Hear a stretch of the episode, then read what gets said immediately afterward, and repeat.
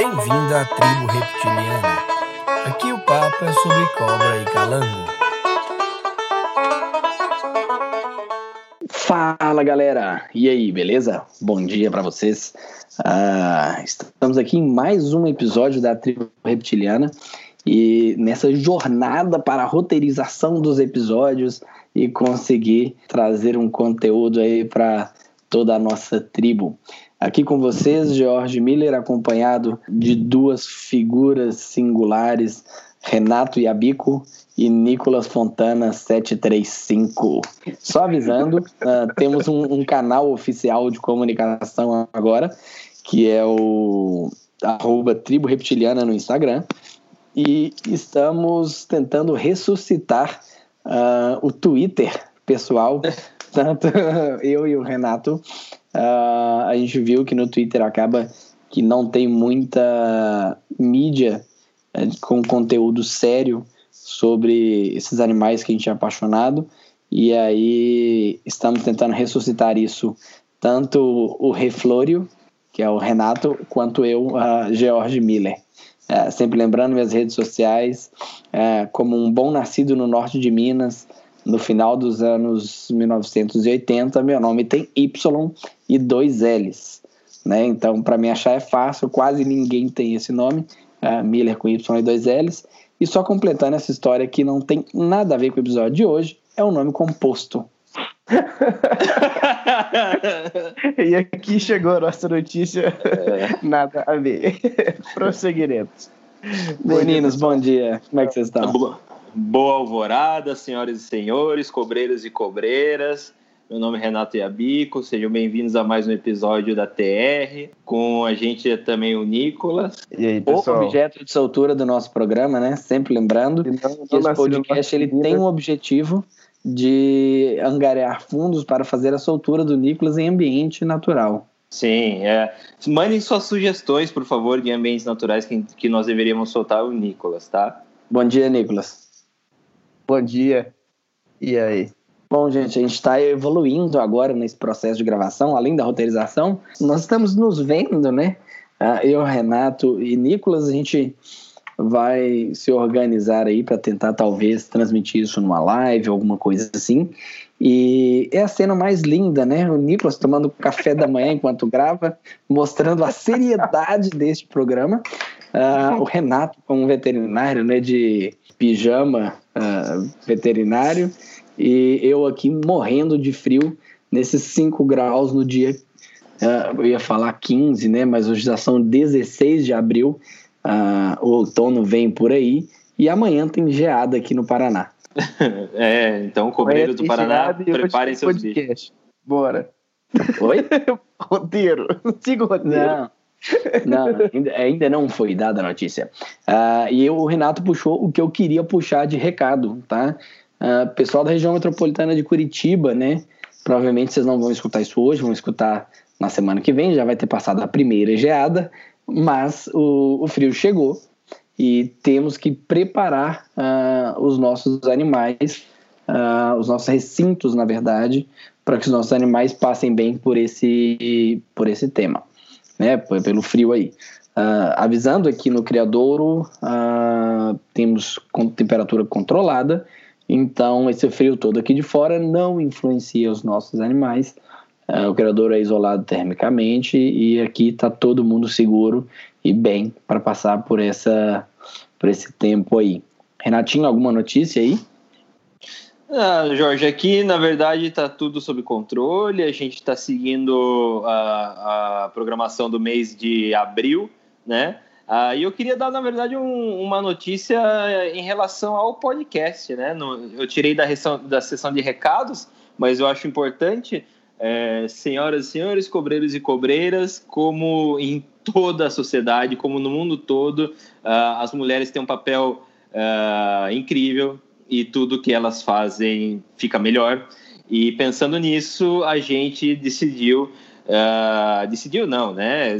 Vendo a, a necessidade que, que existia, a gente buscou né, uma mulher ou um grupo de mulheres para participar do podcast, talvez não como a gente, como como apresentadoras, mas com quadro ou com entrevistas, mas uh, nós vamos ter presença, a presença das mulheres aqui no nosso podcast, afinal de contas, é muito importante e nós sabemos que tem muitas mulheres aí com uma, um grande interesse no tema e, como tudo né, que as mulheres fazem, acaba fazendo bem melhor que a gente. Então, a gente é, viu que seria é, quase irresponsável, né, senhores, não, não ter uma, uma voz feminina uh, aqui no nosso no, na, na, TR, né? Então esse é o recado. Provavelmente nesse episódio não vamos ter ainda isso, mas nos próximos episódios já vamos ter. Então a gente tem que ver a questão de agenda, disponibilidade, enfim. Mas vamos ter uma voz feminina no nosso podcast. Sim, Renatinho, tem no nosso roteiro aqui mais um tópico que seria a, a, antes disso, né? Antes de eu já atropelar, Nicolas, tem algum recado aí pra galera? Não, não tenho não, pode prosseguir. Tem não? Nem que o pão com ovo tá uma delícia, tô com inveja desse pão com ovo aí. Cara, tá da hora de bacon. Caramba. Gente, são oito horas agora, né? Na, eu e o Renato acordamos seis e pouquinho, desde seis meses a gente tá esperando aqui, e o outro tava fazendo um café da manhã de ovo e bacon enquanto a gente discutia este roteiro. O uh, café da manhã colonial, na é, quinta-feira. Aqui, pois ah, é. Meu sonho, um dia alcançarei esse nível. Isso é a despedida do mundo moderno, né? Tá se pois é. preparando é. para viver em ambiente natural, não tem mais regalia, não vai ter fogão, vai ter que fazer o próprio fogo. É, então, né, tem que ir se despedindo aos poucos aí. Bom, uh, eu, tenho anotado, eu tenho anotado aqui, Natinho, uh, um tópico do quiz do Instagram. O que, que você tem para falar da gente disso aí? Ah, eu gostei da interação do pessoal, bastante gente conversou, mas ninguém acertou, né, senhores? Então, eu estou muito decepcionado. Inclusive, Jorge, eu não sei se você sabe, mas eu sei quem manda, uh, uh, quem chuta, né, no seu caso, uh, e você mandou uma resposta diferente por cada conta social de mídia social sua. É extremamente é desnecessário, Jorge. É eu, né? eu sei que você mandou do seu pessoal e eu sei que você mandou do tribo reptiliano e você errou os dois, tá? É, e depois você mandou um de. Ah, nem ideia. Não, você está vendo tudo na ordem errada. Começou com nem ideia, e aí depois eu pensei num bicho. Quando descobri pô, um anfíbio, tá? Já cheguei perto do grupo, aí falei assim, cara, isso tem cara de um Proceratops boiei, né? Que é aquele sapinho de chifre nosso. Eu imaginei que você postaria imagens da nossa fauna. Eu ia ficar tão feliz, mas você vai lá e me põe uma imagem de um Pac-Man. É, você tá descontando sua frustração de ter errado em mim, eu não eu não vou levar esse desaforo não, tá? Você errou. e tô descontando mesmo. Bom, é... é... isso, Jorge. Sobre o Kiss, valeu galera que participou. A gente quer fazer mais isso. O objetivo não é ensinar ninguém como é um crânio de, de ceratrópios, mas interagir mesmo com vocês. Uh, outros recados aqui do Instagram, o Matheus Santos e o projeto Cobra Criada mandaram um salve pra gente, falaram que estão gostando do projeto até agora. A gente está trabalhando para não decepcionar vocês. Uh, agora, sobre o último episódio, tenho dois comentários. É um comentário do Matias e do Felipe. Uh, que na verdade a gente falou dos répteis da Escócia no último episódio, e eles lembraram que Nova Caledônia, que é uma ilha no norte da Austrália, é, na verdade significa Nova Escócia, né? Caledônia é Escócia. E porque, na verdade, ela foi descobrida, descoberta pelos ingleses, atualmente é uma colônia da França. Mas então, se a gente falasse dos répteis da Escócia, a gente poderia ter falado dos répteis da Nova Escócia, que aí a gente estaria falando dos Geckos mais populares, talvez, atualmente no pé. É, os lequianos também. Lequianos é o, é o bicho preferido meu e da Larissa. Um bicho que a gente adora. A gente conversa por fotos de lequianos, né? A gente tem uma foto de lequianos para cada emoção que a gente tem. É, e o Crescere Gecko, né? E aí é um exemplo bem interessante, porque são duas espécies que eram extremamente desconhecidas, que ninguém tinha nem ideia de que acontecia, e hoje se sabe muito, inclusive a, influência das localidades e das variações genéticas na distribuição da ilha uh, e das várias ilhas, né? E que cabe com o nosso tema de hoje, então muito obrigado por ter lembrado disso. Uh, então, ah, e outra coisa interessante que eles lembraram, a a Nova Caledônia era uma colônia penal. Então eles mandavam os presos da França para lá, para Nova Caledônia. Por isso, talvez não seja um lugar tão seguro de se procurar esses bichos de vida livre, que é o que as pessoas realmente que buscam viajar para lá, ou que já viajaram relatam, que é realmente um lugar não muito amigável para turistas, mas que encontrar esses bichos em vida livre vale muito a pena, né? A, a Camila Faria, ela falou do nosso episódio díptico de Testudinos.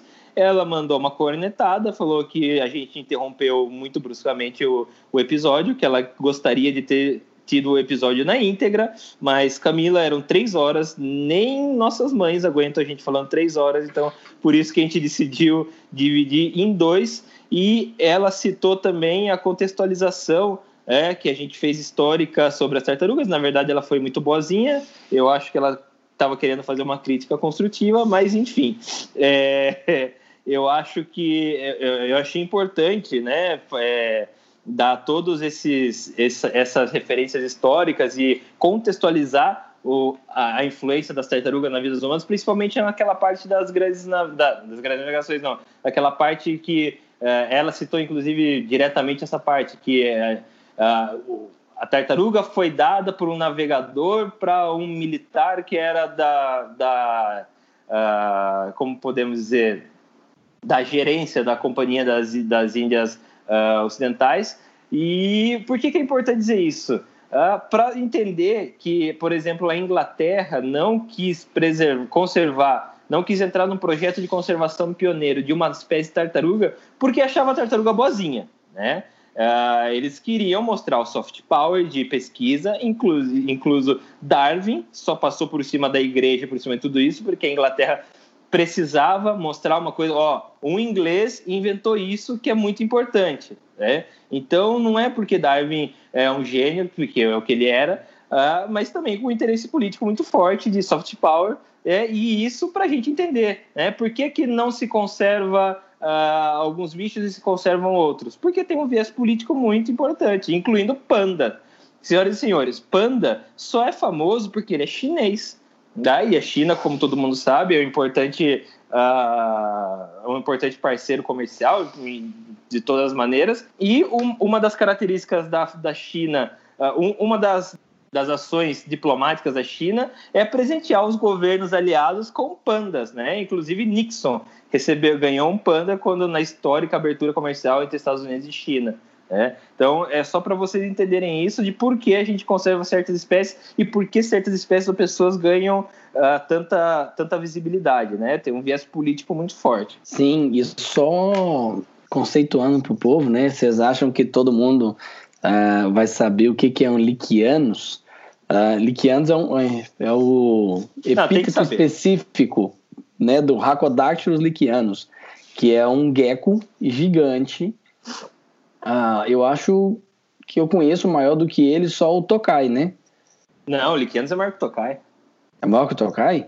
Cara, eu já vi umas fotos de Tokai gigantesco, assim, de uns 40 centímetros.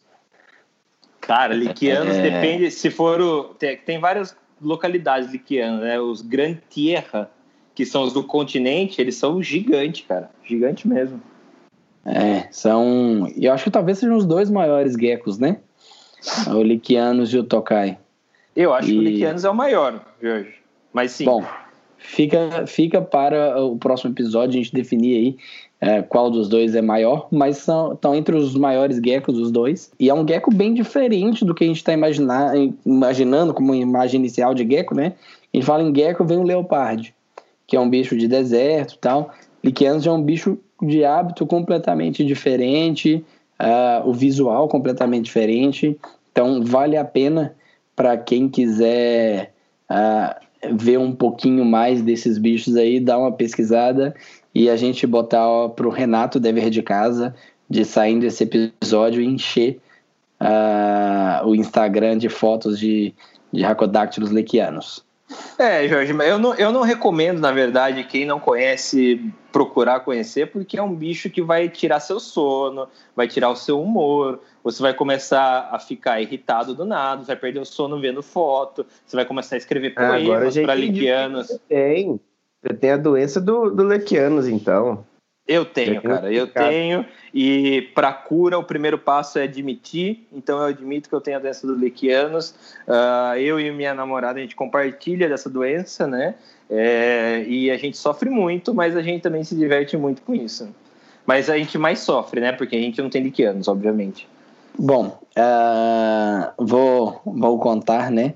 Eu acho que a cada episódio eu tô soltando um, animal da nossa M e dentre as mais de 10 espécies de gecko que a gente pediu autorização para criar, Rhacodactylus lequianus uh, é uma delas. Torcida para que os Rhacodactylus lequianos do Brasil sejam apreendidos e a gente possa ter acesso a esses animais para criar comercialmente uh, da maneira devida aqui no nosso empreendimento. Amém, Jorge. Ah, amém. E que assim seja, né? É o significado do amém.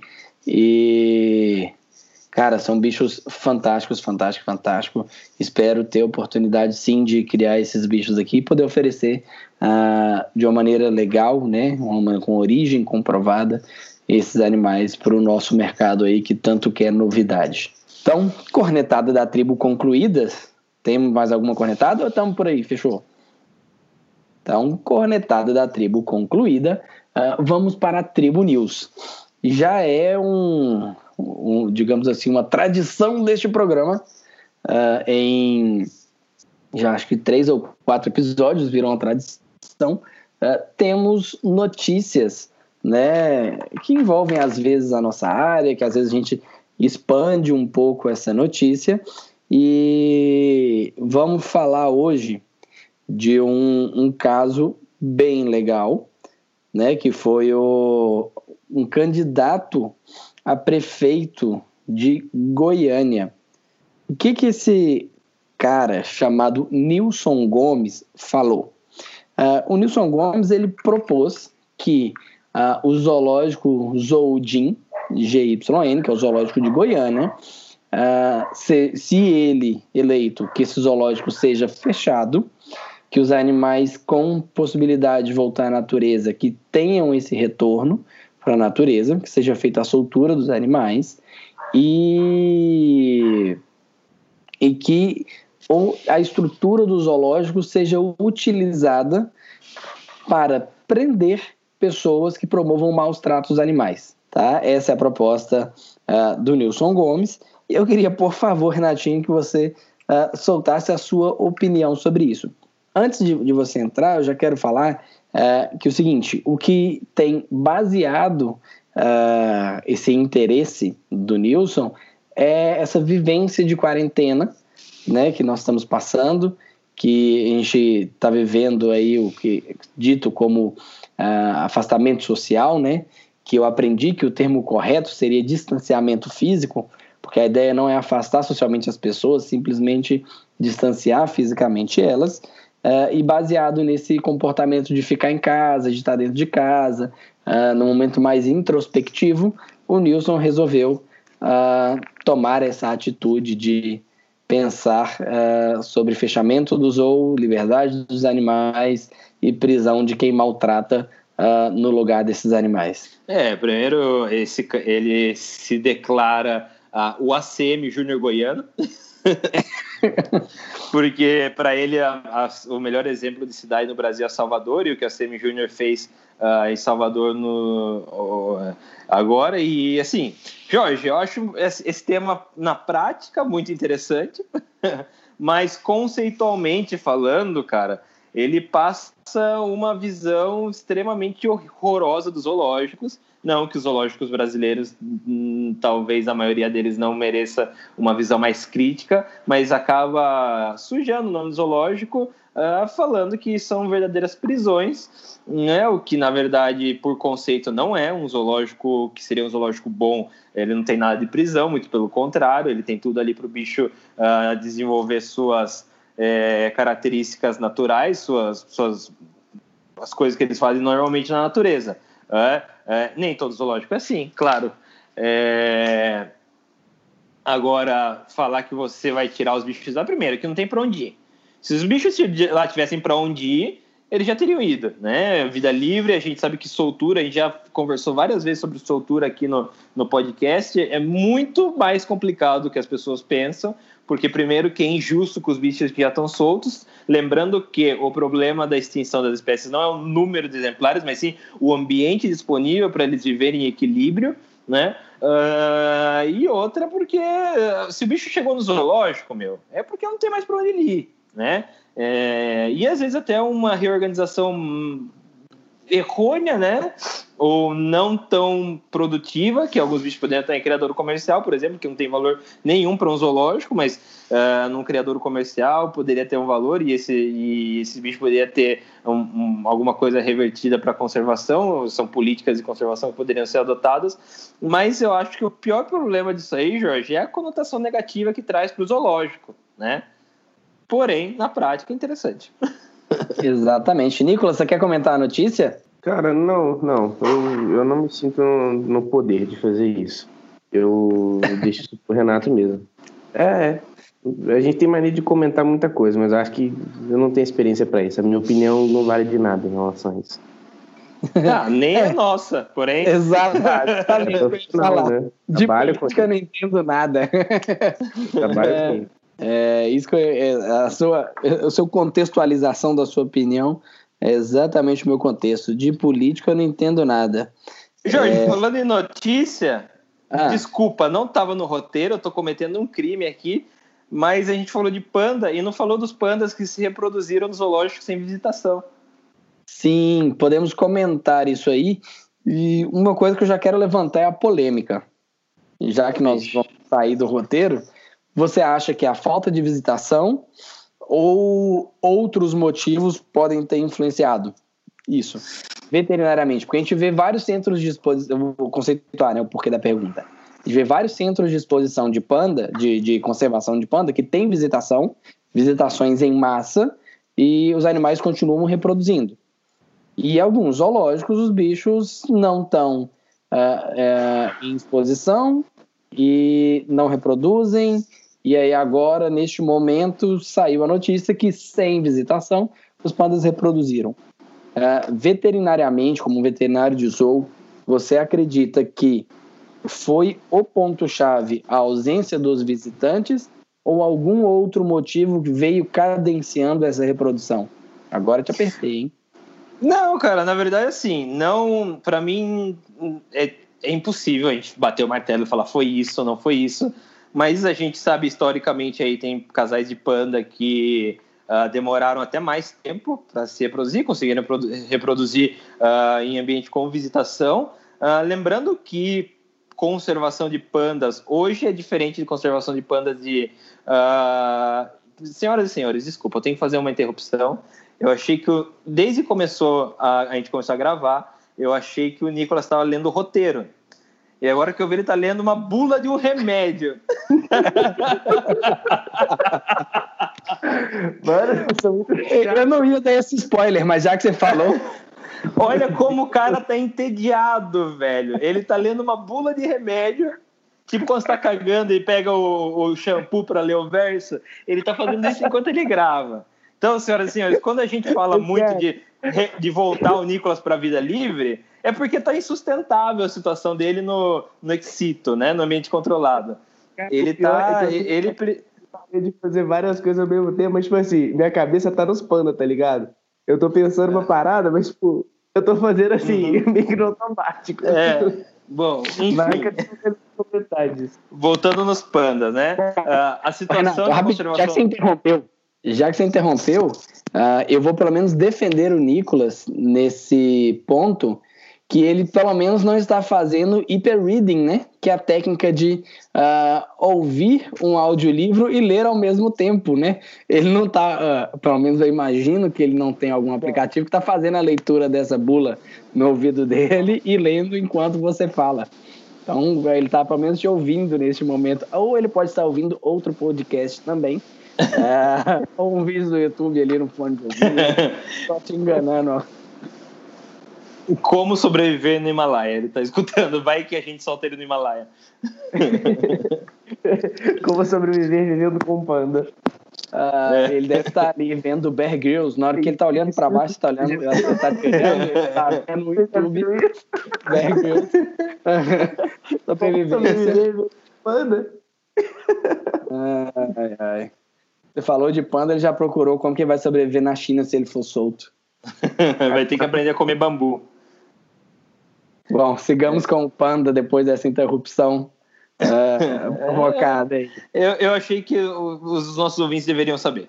É, os a situação atual de conservação dos pandas é que a projeção de anim- número de animais feita quando começaram todos esses projetos já foi superada, tá? Ou seja, a gente produziu, a gente, né? Se produziu mais pandas no mundo do que se projetava pro- é, produzir. né? aliás, agora tem, tem alguns zoológicos, que estão fazendo programas de controle de natalidade, ou seja, não estão deixando eles produzirem todas as vezes, porque já não tem mais onde pôr tanto panda.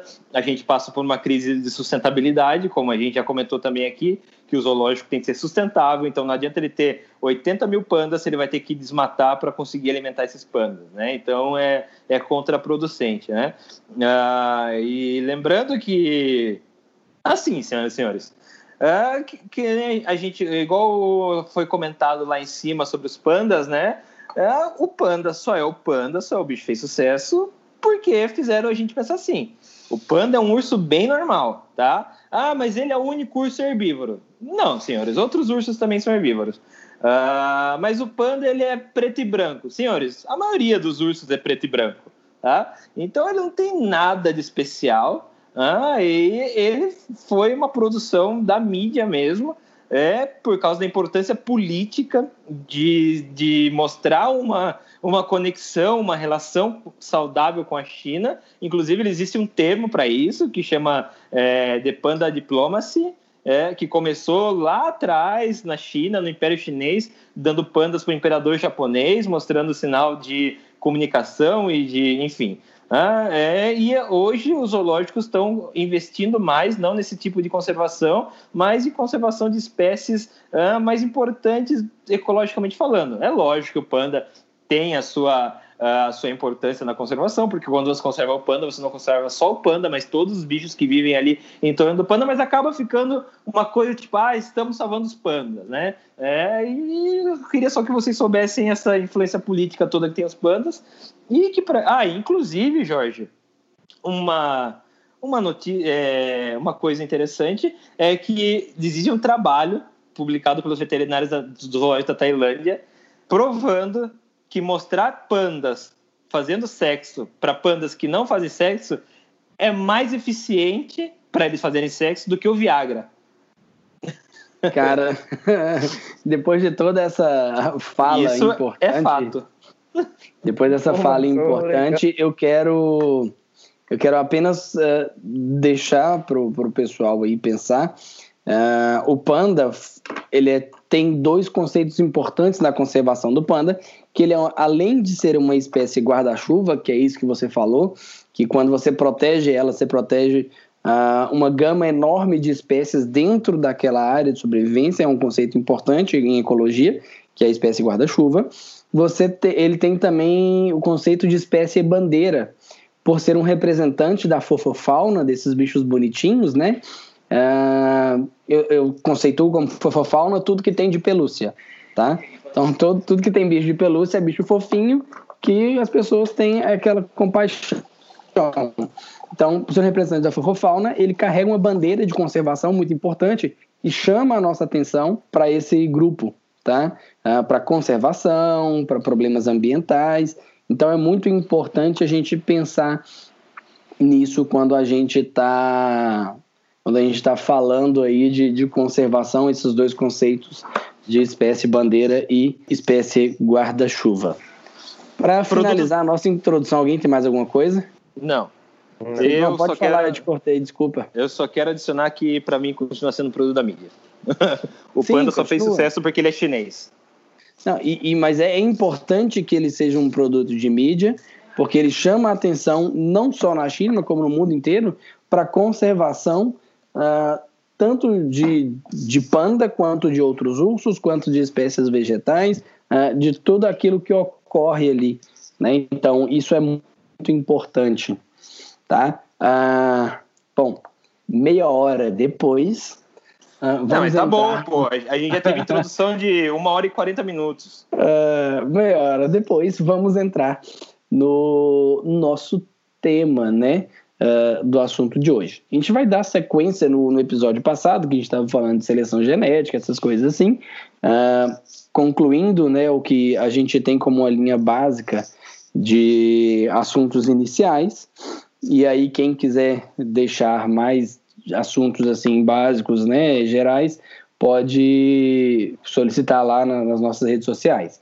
Mas uh, vamos falar um pouco da aqui morphe, né, que é o que eu trouxe no conceito no último podcast, que é uma morphe é uma palavra do, dos robistas, né, dos criadores, dos uh, herpetocultores, para conceituar padrões genéticos selecionados, uh, e esses padrões expressando cores e manchas diferentes do que acontece na vida selvagem. Uh, na verdade, nem é tão assim diferente do que acontece na vida selvagem, porque a maioria desses padrões acontecem em vida livre também, é, versus locality, que seria a localidade. Então, os processos de seleção genética, uh, nós vamos tentar hoje esmiuçar um pouquinho aqueles que ocorrem por padrões de cor e mancha, diferenciados dos processos de seleção genética uh, definidos por uma localidade específica do, da ocorrência do animal. E aí, para iniciar esse tema, a gente precisa entender o que, que é espécie, né? E aí, para entender o que, que é espécie, eu vou dar dois conceitos aqui. É, existem vários conceitos de espécie, Tá? E eu vou dar dois para a gente entender um pouquinho uh, o tanto que vai divergir a ideia de um conceito para outro. Uh, o conceito biológico de espécie são organismos capazes de se reproduzir e dar origem a descendentes férteis por várias gerações.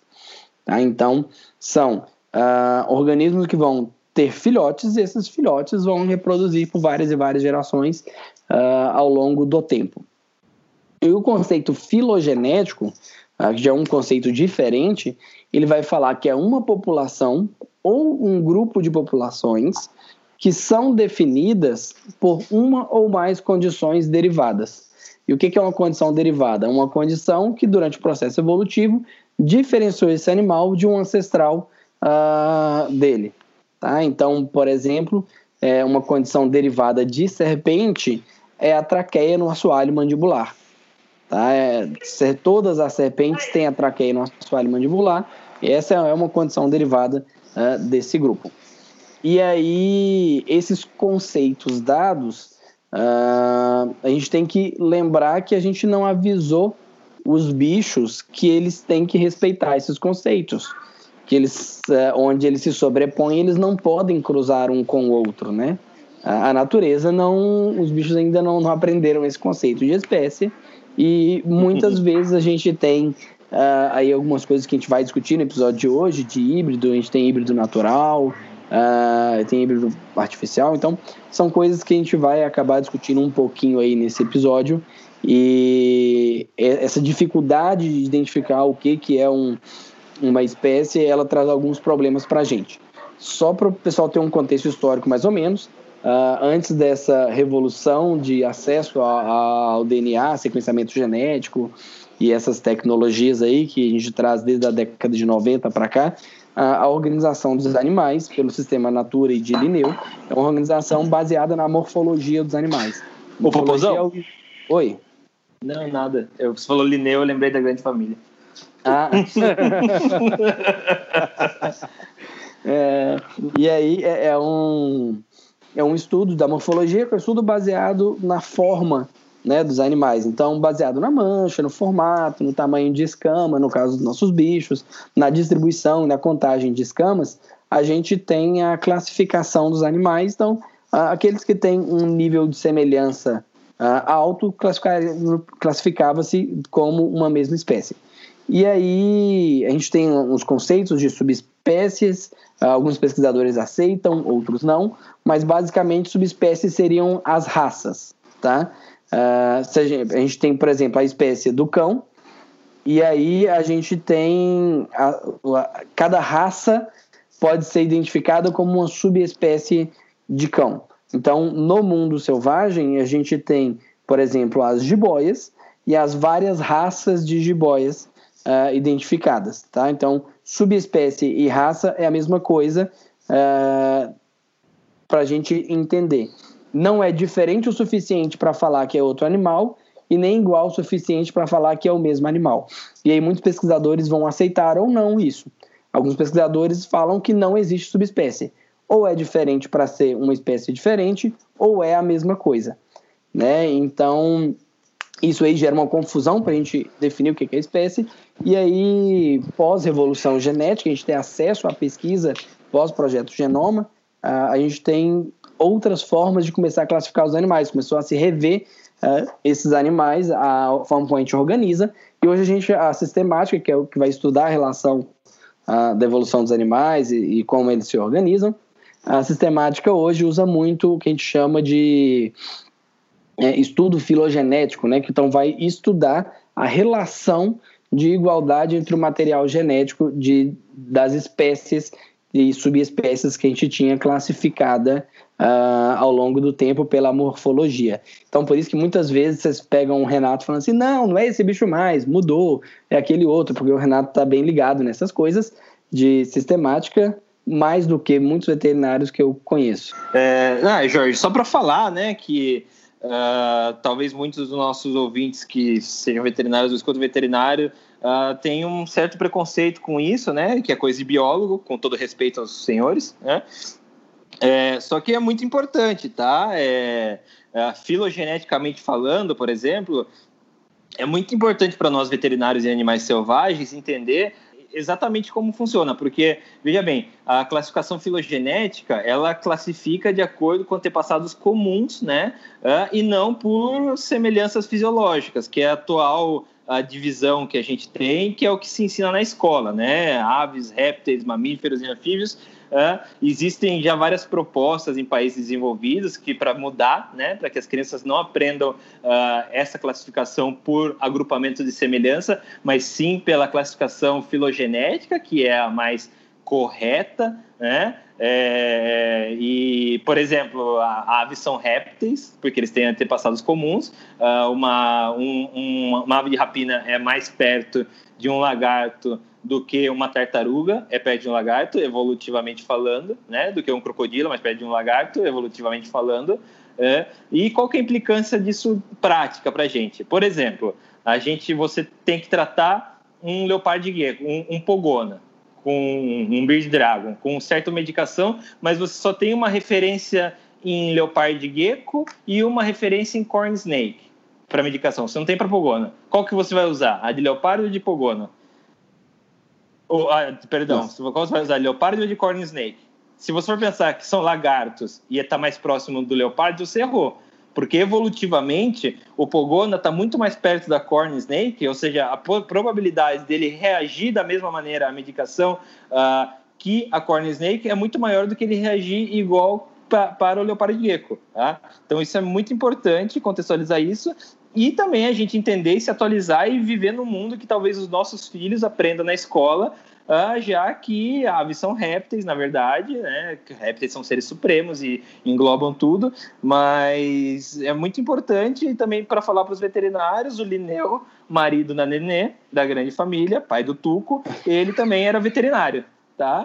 Ao decorrer da série, ele virou veterinário e ele tinha chamados no meio da noite de cachorro atropelado. Ele saía, uh, o Tuco ficava preocupado, a Nenê ficava enciumada, mas relatava muito bem como era a vida do médico veterinário. Então, um abraço para o Lineu, um dos representantes nobres da medicina veterinária no Brasil. Cara, contextualização fantástica. Assim, eu acho bem importante a gente levar em consideração essa questão que o Renato falou aí das proximidades filogenéticas, até porque eu erraria, né, a pergunta do Renato aí. Aí agora, depois dessa sua fala, né, sobre a realidade do Lineu, ah, lembrando que pós Ô, isso, é, pós, pós esse processo de a- apresentar a realidade de um médico veterinário, que meninas e meninos, se vocês vão ser cônjuges né, de, de médicos veterinários, saibam que isso é uma realidade, os atendimentos, e que se o veterinário marcar com você para sair do serviço às 7 horas, você pode esperar até às 7 horas do dia seguinte, porque sempre chega uma emergência. É, ainda bem que a, a Larissa entende muito bem isso e a Camila também entende, porque a Camila também é veterinária, Camila do Nicolas. Então, estamos bem, senhores, estamos muito bem. Sim, e é uma. Assim como, assim como o Nicolas tem que entender quando a Camila sai de madrugada. Exatamente. É, eu lembro muito de quando eu fui pro Peru, o... a Ju, uma precisou da ajuda do André, ele falou assim, ó, tô saindo agora do HV, em dois minutos eu tô aí. Realmente, dois minutos de carro. Deram, acho que três horas e meia e o André não chegava. Tava achando que o menino tinha batido o carro. Cara, chegou, e ele era do, do setor de selvagens, mas chegou um cachorro com parada cardíaca. E aí foi, ele, ah, me ajuda, me ajuda, e começou a fazer o atendimento e ficou no HV umas três horas e meia até conseguir né, sair de lá. Então, assim, ah, muitas vezes essa é a realidade, é uma realidade ah, que é difícil para muitas pessoas entenderem, mas eu tenho certeza que assim como a gente trabalha com um bicho por amor, vocês também trabalham por amor a eles aí, e- só que mais Não, bem remunerados do que os biólogos. A ilusão de vocês, viu? Mas, por exemplo, eu conheço casais de veterinários que, tipo, o marido é anestesista e a esposa é cardio, né? Aí, o que é uma emergência pro marido, pra, pra, pra esposa não é. E o que é uma puta de uma emergência pra esposa, pro marido não é. Então dá na mesma. Então ainda bem que eu e a Larissa estamos na sintonia fina lá e, e tudo bem. É, ah, vencidos todos esses comentários, ah, a gente vai seguir aqui ah, dessa confusão né, de, de entender o que, que é espécie, o que, que não é. Ah, isso vai interferir bastante no nosso tema do, desse episódio de hoje, né? Nicolas, conceitua pra gente aí, né? a importância da gente entender o que, que é espécie, o que, que não é, e que confusão que isso traz para muitas espécies, por exemplo, virídeos, igro, white lippet. Traz para a gente esse contexto, por favor, e aí eu já vou te pedir para linkar com isso, se a gente não te interromper antes, a questão da pureza genética. Bom, pessoal, então, como o Jorge bem contextualizou aí sobre essa questão das espécies, dependendo do ponto de vista que a gente parte, a gente tem muita divergência. E é muito importante a gente assumir algum ponto, ou quando eu falo ponto, eu falo de algum conceito de espécie. É, hoje a gente tem mais ou menos uns 40 conceitos de espécie. Então, pra vocês terem ideia, quando a gente fala de, de- dessa briga de morph e de locality, isso influencia muito. Mas, de forma geral, é, o que, que a gente entende por locality, né? O que, que a gente trata? São animais, é, como o, nome o próprio nome já diz, locais. É, posso citar aqui no, no Brasil, o que a gente tem as jiboias amazônicas, as jiboias do Cerrado, as jiboias da Caatinga. São animais que a gente que é do meio trata como bichos isolados, é, às vezes até geograficamente, mas são na verdade populações, né? São bichos com características semelhantes que às vezes a gente bate e fala, ah, esse bicho é caatinga, esse bicho é Amazônia. Ou se vocês acompanham o grupo de fora, a gente vê muita BCC, ah, esse bicho é Suriname, esse bicho é Guiana, esse bicho é Trinidad e Tobago, Venezuela. São bichos que é, têm certas características que os diferenciam das demais populações de alguns locais. E isso, essa guerra né, de morph e locality, ela vem ganhando muita força, e principalmente pro lado da, das localities, porque existe, por quem trabalha, existe aquela ideia de manter a pureza dos bichos. A gente entra um pouco no conceito de pureza genética, que não faz tanto sentido assim do ponto de vista taxonômico, né? É, não existe consenso algum sobre isso. tem muito autor que fala umas coisas assim. É, a gente estava conversando antes de, de, começar o podcast aqui. Tem um artigo de 2009, se eu não me engano, que ele exclui tudo isso que a gente acredita de subespécie e de população. Coloca tudo em um grande complexo, que seria o complexo constrictor, e simplesmente faz isso. Ele acaba com tudo. E já tem outros autores que desmembram tudo, que, que tratam é, BCA como espécie, Boa Constrictor amaralho, como espécie, não como subespécie. Para quem não é um pouco da área da biologia, sempre quando a gente fala dois nomes, tipo Boa Constrictor, a gente fala de espécie, e quando a gente fala três nomes, tipo Boa Constrictor amaralho, a gente está falando de uma subespécie. É... Enfim, eu me perdi depois dessa contextualização, mas é, um, um, pouco da, das loqueles é isso daí. É uma seleção de populações. E os criadores tentam não, entre aspas, hibridizar, não misturar essas populações, tentam manter essas características naturais. E um fator muito importante nisso é a origem desses animais. O Renato já comentou em episódios anteriores que hoje os animais que são exportados para fora é, muitos estão indo com pontos de coordenada geográfica. Por quê? É, Renata também já explicou, mas só voltando, é aquela questão do. Esses bichos estão muito, muito, muito ligados a portos, né? De onde esses bichos saem. É muito comum a gente ver lá fora BCC Belém, BCC Brasil. E na real, quando a gente fala de loquete, a gente precisa saber exatamente de onde o bicho saiu. Por quê? Principalmente no Brasil. É, são bichos assim, com a genética muito ampla, são diversos ambientes existentes aqui no Brasil, e a gente sabe que a diferença de ambiente está diretamente ligada à diferença do bicho. Cada bicho de ambiente específico ah, tem um tipo de característica. Nossa, mano!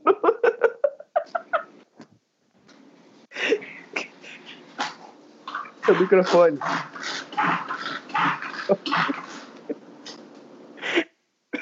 Deixa. Véi. Sem palavras. Sem palavras. Deixa eu aproveitar essa interrupção aí, uh, que foi feita para, da fala do Nicolas, só para situar.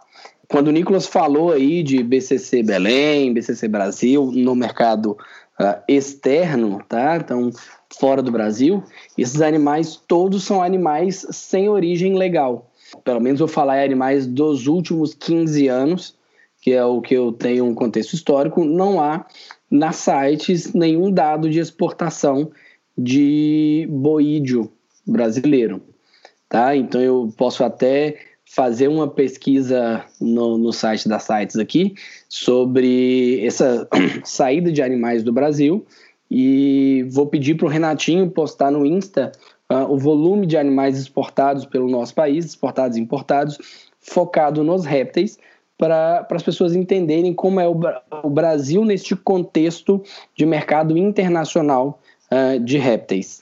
Pode dar sequência WC, O que a gente vê lá é, fora, não, só, só... como WC, são os bichos coletados aqui, é o Wild Cow. Não aqui, né? Coletados ao redor do mundo, né? A gente Sim. tem duas classificações de de, de animais, que seria o do Wild Caught e o Captive Bred, né, que é o criado em cativeiro ou coletado na natureza. Uh, Renatinho, você queria contextualizar aí? E tem o. Não, tem também, só para adicionar o que você falou, e tem o Captive Born and Bred, ou seja, é, Captive Born, o CB, CB que eles falam, é, você pode pegar uma fêmea prenha da natureza, ela vai parir no, em ambiente controlado e você põe lá que é CB. Mas o Captive Born and Bred é o que o bicho nasceu, uh, em ambiente controlado pelo, no, pelo homem. O pai do perdão, o pai do, os pais do bicho nasceram em ambiente controlado pelo homem e gerou o CBB, Captive Born and Bred. Sim, é, é importante conceituar. E, e, tudo isso tem valor agregado quando a gente fala de mercado internacional. Então, uh, tem, além do valor financeiro que esses bichos têm, eles têm um valor ecológico e um valor filosófico. Então, muitos países não aceitam a venda ou a importação de animais eh, capturados em natureza. Outros países não aceitam exportar animais que não sejam capturados em natureza. Então, tudo depende de como o, o, a política né, ambiental do país vai regulamentar essa exploração do recurso do patrimônio genético uh, de cada nação aí. Uh, e só para lembrar, para regulamentar isso, tem as, as sites uh, que não é, é, só que a sites ela é comercial, tá, senhora? Sim. ela não é por raridade ou por, enfim, ela é por inter... ela classifica os animais por interesse comercial tá? E aí tem algumas é, restrições, que alguns bichos só podem ser vendidos quando são filhos e filhos de, de animal de ambiente controlado, uh, outros já podem ser vendidos é, direto da natureza. Isso tudo você vai encontrar na convenção dos sites, é bem, o site é bem completo, tá? E é bem, bem legal também. Isso aí que o Renato falou, é, que eu não comentei com vocês. O termo locality está muito ligado também à raridade, tá? É, esses anim alguns animais são muito famosos o Renato aí sabe muito bem, explica muito melhor do que eu essas coisas. Em relação ao Ortone, um bicho que, em tese, ocorre lá no Peru, né? É... Me, rendeu do, me, rendeu dois capítulos de livro. Eu adoro Sim. Não, eu, eu, te adoro por, por, pelas fotos do Ortone que você postou, que uh, os dois capítulos de livro não foram em qualquer livro. Foram no livro do Tom Crutchfield e, do e Murphy, livro que do... é o maior... E outro do livro do Vincent Russo. Vincent Russo, né? Então, é. assim, é. nosso querido integrante tem um nome em dois livros de muito peso aí, e por isso a gente grava com ele, tá? Não é pela inteligência dessas fotos no livro, é, pra gente ter algum famoso, né, que além de ser pacaranólogo no Fantástico, ele tem esses, essas fotos nos livros de jiboia. Então a gente dá valor para, para ele justamente por isso. Não é nada mais, não é porque a gente gosta, não é porque ele é bonitinho, uh, nada disso. Obrigado. Daí a gente já consegue entender o como esses bichos são valorizados, né? O Renato comentou aí que isso rendeu dois capítulos de livro para ele. É, lá fora, quando. Na verdade, lá fora não, né? Eu acho que em todo ramo, quando a gente fala daquilo que ninguém tem, aquilo que é difícil de conseguir, já fica mais legal a conversa. E quando a gente fala de locality, isso não poderia ser diferente. Ortone, um exemplo, é, aqui na, na, América do Sul. É, Longicalda também pode ser, Boa Constrictor melanogaster também. São algumas localities que são meio que fantasmas da, da herpetocultura internacional. Nacional não, porque esses bichos não ficam aqui. Até então eu não tenho ciência de, de nenhuma melanogaster por aqui, nenhuma langicauda por aqui, e muito menos o mortone. Só para falar para o pessoal, eu acabei neste segundo de fazer download uh, de todos os dados de importação exportação e exportação de animais do Brasil de 1975 até 2009. E aí eu vou filtrar uh, aqui para o pessoal os dados de, de répteis para poder uh, colocar aí para vocês no, no, no, nosso Insta, né? E dar uma, uma contextualizada uh, melhor neste assunto. Beleza? Então, uh, vamos seguir aí dentro do nosso roteiro uh, esse processo de, de, de confusão em Morelia, em Igro e no White Lipid. Vocês querem dar uma esclarecida nisso aí? É, então, é. na verdade, assim, né? Uh, como o Nicolas explicou bem, é, a gente tem essa, essa demanda por localidades e a gente tem esse problema também que muitas vezes a localidade não é de onde o bicho veio, mas de onde o bicho saiu, do porto, do, da cidade que tem um aeroporto, por exemplo, né? E isso traz algumas consequências uh, no, na, na, na, tribo, né? Por exemplo, Morelia viridis, que durante uh, muito, muito tempo era um bicho tido como difícil de reproduzir, uh, difícil de você uh, ter animais compatíveis entre eles. Na verdade, né, uh, saiu um trabalho que a gente tem duas espécies e três subespécies, né? Aí no, no Morelia Viril. Então, na verdade, não é que era difícil, é que eram bichos diferentes, né? É muito mais difícil você parear bichos diferentes do que é, bichos da mesma espécie. Né? E tem, inclusive, uma entrevista que o, quem descreveu, né? Quem publicou isso foi o Daniel Natusk, Daniel Natuski, né? Ele não é brasileiro. É, tem uma entrevista dele no podcast do Morelia Python Radio, em inglês, mas eu recomendo muito, porque é, ele fala, inclusive, nesse, nessa entrevista de coisas da pesquisa dele não publicadas, como, por exemplo, a preferência alimentar de, de filhotes, de acordo com a cor de estratos da floresta que o bicho habita, dependendo da cor. É, e isso explica, na verdade, porque foi tão difícil você reproduzir esses bichos, né? Porque na verdade ali você tá, podia estar tá tentando misturar duas espécies diferentes, né?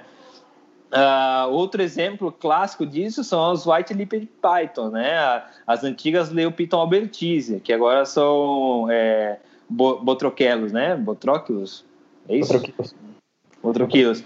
Que se pensava que era uma espécie, né? Porque só via de um lugar e na verdade são seis espécies, né? Então, é um bicho que realmente é difícil de manter, porque era difícil você ter um padrão e é, cada bicho vem de um lugar diferente, então cada bicho tem uma necessidade de manejo diferente e mais difícil ainda se reproduzir entre eles, né? E agora que a gente sabe que são seis espécies diferentes, a gente olha os, os seis bichos e você come, começa a ver, né? Tem bicho que é marrom, tem bicho que é avermelhado, tem bicho que é preto, né? Então não eram variações de cores, e sim espécies diferentes. Né?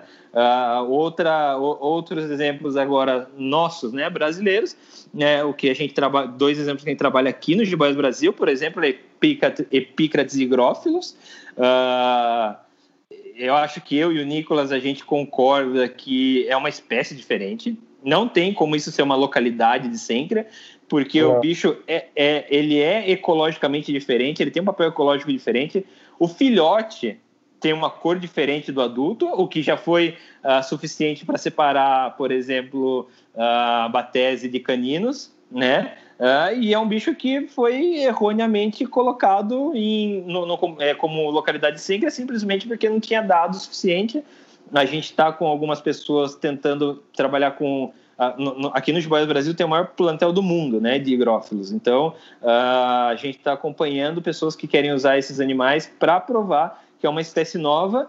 E o outro exemplo disso é quando o bicho acaba indo para fora e virando outro bicho, que é a amaralha. Para mim é um exemplo, é um exemplo clássico. Né?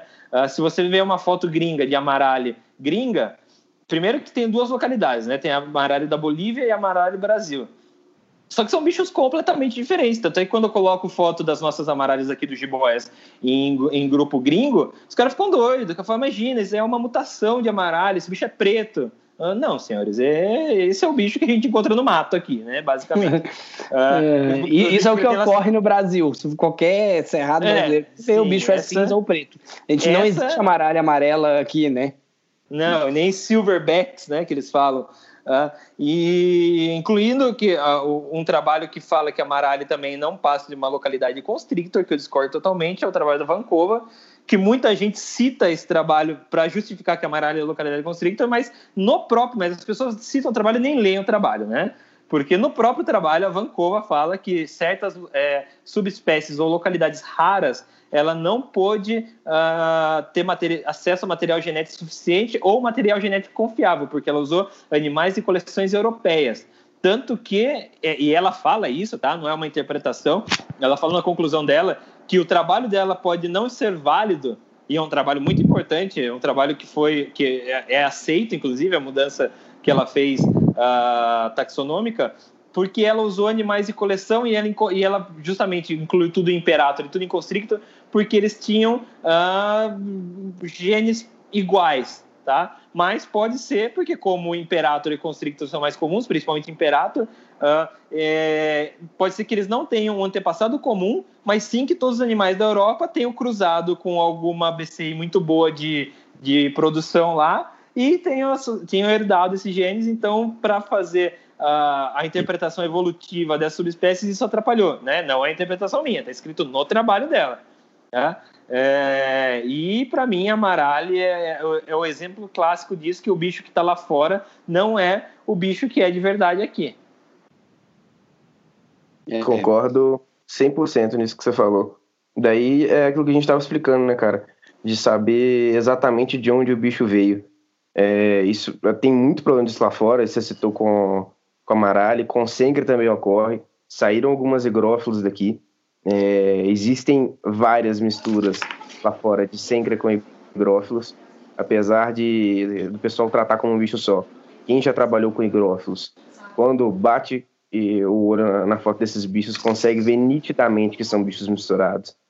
É, então, é, é uma parada bem importante da gente começar a discernir de onde os bichos vêm. E, e essa questão da maralha, né, cara, você comentou do, dos grupos, é bizarro, né, cara? O pessoal fica totalmente desacreditado, ficam loucos com, com os nossos bis.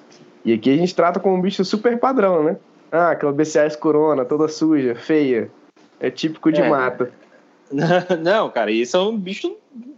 Cara, eu acho lindo. Eu sou muito fã de amaralha. Eu acho sensacional. E elas são escoronas, né? Os caras falam, ah, meu Deus, IMG Amaral boas. é, não.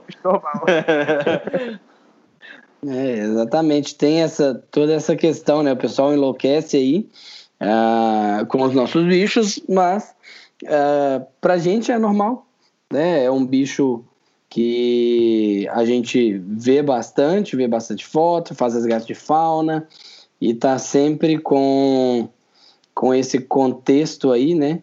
Uh, desses animais cinzas, é, mais escuros, às vezes até um pouco preto. E, senhoras e senhores, eu estou vendo uma importação de 1978, uh, ah, onde o, o Brasil importa da China 3.860 varanos nilóticos. Acredito que temos um erro. Não, cara, eu acho que não, cara. Eu acho que não, porque teve faz... teve gente que, que abriu o criador, tentou abrir criador, não sei se conseguiu, uh, e teve o mercado interno também, cara. Varanos é, nilóticos era o bicho, o lagartinho da moda. Em 78? Em 78. Caraca!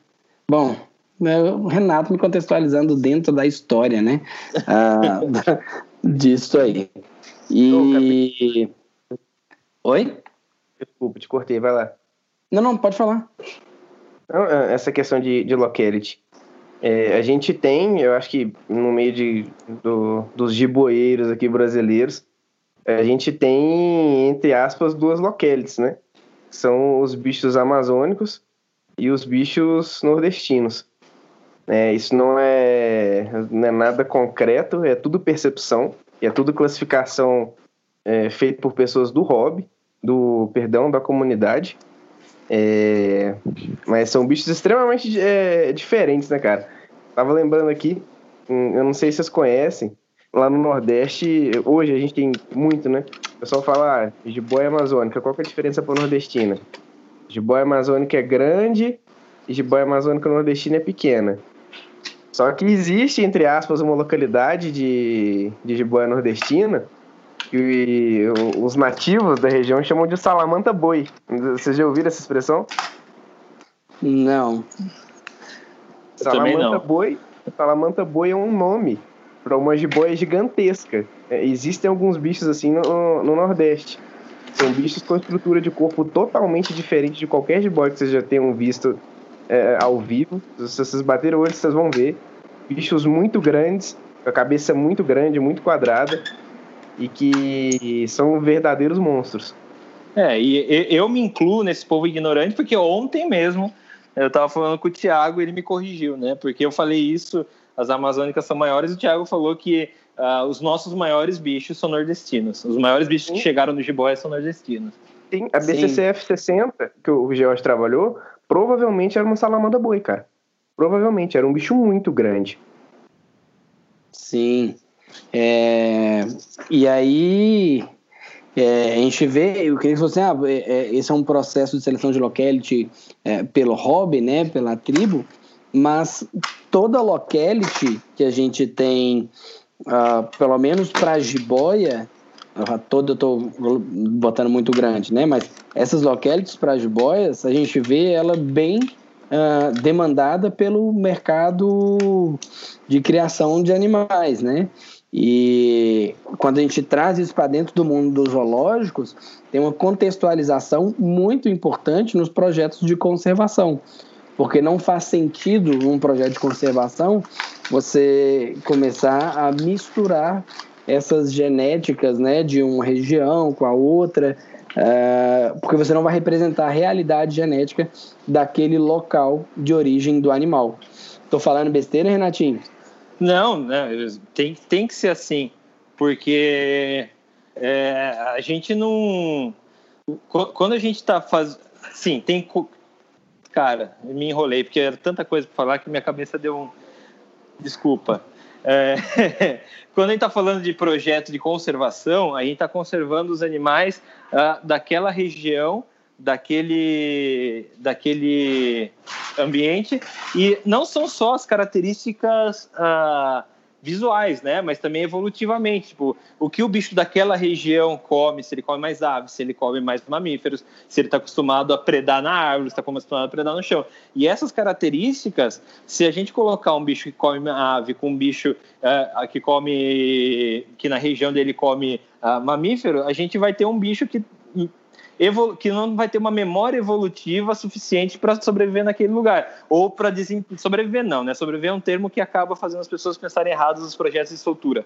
Tá? Ecolo ter um papel ativo ecologicamente naquele lugar como ele deveria ter. Tá? Então é muito importante a gente diminuir o máximo o viés desse. de, de na, na, hora de fazer o projeto, para você ter bichos com uma memória evolutiva capazes de expressar isso e desempenhar seu papel ecológico, né? Sim. o Renato comentou sobre as jiboias aqui no Brasil. Para quem acha que isso não existe, eu afirmo que existe e muito, tá? A gente tem muita população de jiboia aqui no Brasil. Esses bichos são muito diferentes. Isso é percepção. Quem, quem cria jiboia há muito tempo fala disso também. Quem trabalha com esses bichos sabe que tem muita população. Aqui na, na região sudeste, por exemplo, tratando de, de BCC, a gente tem os bichos, o, que em tese ocorrem em áreas de Mata Atlântica, né? É, ao meu ver, são dois tipos de bicho. Tem alguns animais menores. Meu exemplo aí era a BCCF02. É, existem lá no Rio alguns bichos bem pequenos, tipo, bem pequenos mesmo, e existem também os bichos próximos à, à, área da Tijuca, que não são tão grandes, mas são animais muito, muito, muito largos. O Jefferson, Jefferson Pires, é um veterinário lá do, do Rio, direto ele posta algumas fotos disso. São animais bem diferentes. É, na região ali do, da Paraíba também, no, no Nordeste, animais bem avermelhados, os bichos muito puxados o rosa é, região de Caatinga, um, um pouco ali pro lado do, do Ceará, é, as BCCs Stripe de Reverse, né? É uma localidade de lá. E, putz, é muita coisa, tá? Muita coisa mesmo. Então, o trabalho genético de locality é um trabalho, assim, muito sério. A gente tem que ter muita noção do que, que a gente está trabalhando e tomar muito cuidado para não misturar esse tipo. Como o Renato falou, que é de memória evolutiva, isso é muito importante para os Isso é, assim, um fator essencial na, na delimitação de comportamento dos bichos. Sim, e só uma questão que você falou, Nicolas, uh, é, completando, né? Se você pegar o isolamento geográfico que ocorre entre os animais que ocorrem dentro da floresta amazônica, os animais que ocorrem né, naturalmente na Mata Atlântica, é, pensando né, em jiboia que você está falando, o deslocamento desses animais ele não é tão grande. Não é, por exemplo, uma onça parda, uma onça pintada que desloca 70, 80 quilômetros numa noite, que permitiria, né, ao longo de uma vida inteira desse animal, transitar por várias regiões do Brasil. É... E aí, falando dos nossos bichos, a gente consegue perceber sim localidades diferentes, na verdade nem localidades, a gente consegue perceber padrões de cores e manchas diferentes em determinadas regiões. E aí, você falou, por exemplo, dos bichos que a gente uh, vê no, no, Nordeste brasileiro, alguns bichos com padrão de reverse striped, né, que seria um, uma mancha na lateral do corpo e ausência de mancha no dorso. Uh, esse é um padrão que assim que é, é legal ver tal, mas se a gente pegar o contexto das jiboias leucísticas que apareceram no Brasil, que são duas em teorias, são duas jiboias leucísticas que têm uh, teoricamente, a mesma origem genética na mesma população seria a população da Mata Atlântica, tá?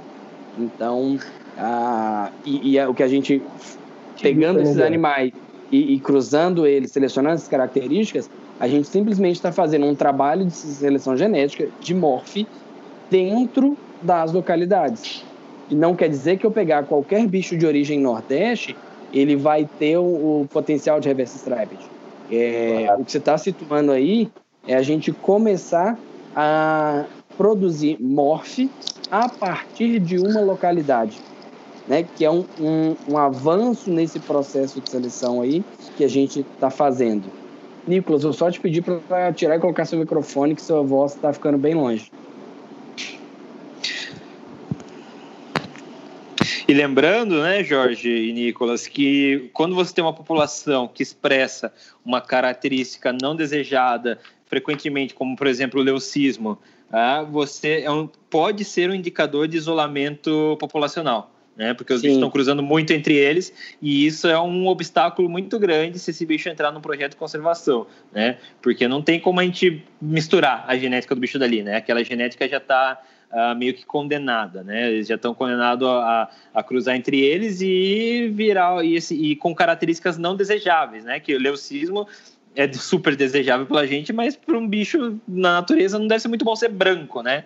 É, inclusive um projeto de conservação que eu participei teve um, um problema muito sério. Isso que um dos bichos do projeto dos únicos 20 existentes de vida livre, ele tinha características de leucismo e por isso foi um dos fatores de, de importância da espécie que provavelmente, mesmo se a gente recuperasse o número de animais, geneticamente talvez não houvesse a variedade genética suficiente desses bichos para re restaurar aquela população. Que merda, cara. Aquelas ranzinhas lá do, do Titicaca?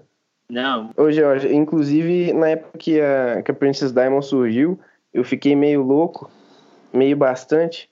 Aí eu comecei a, a jogar a, a região em programas de geoprocessamento e existe meio que um isolamento ali na, na região da Tijuca. Existe uma mata muito grande, mas é uma mata isolada.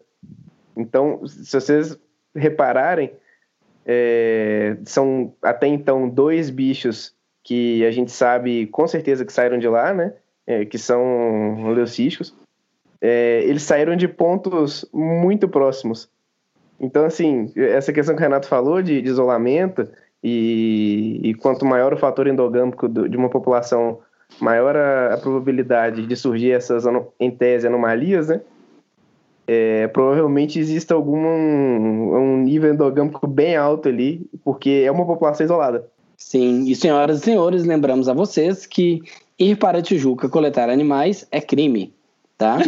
ah, e segundo, segundo a...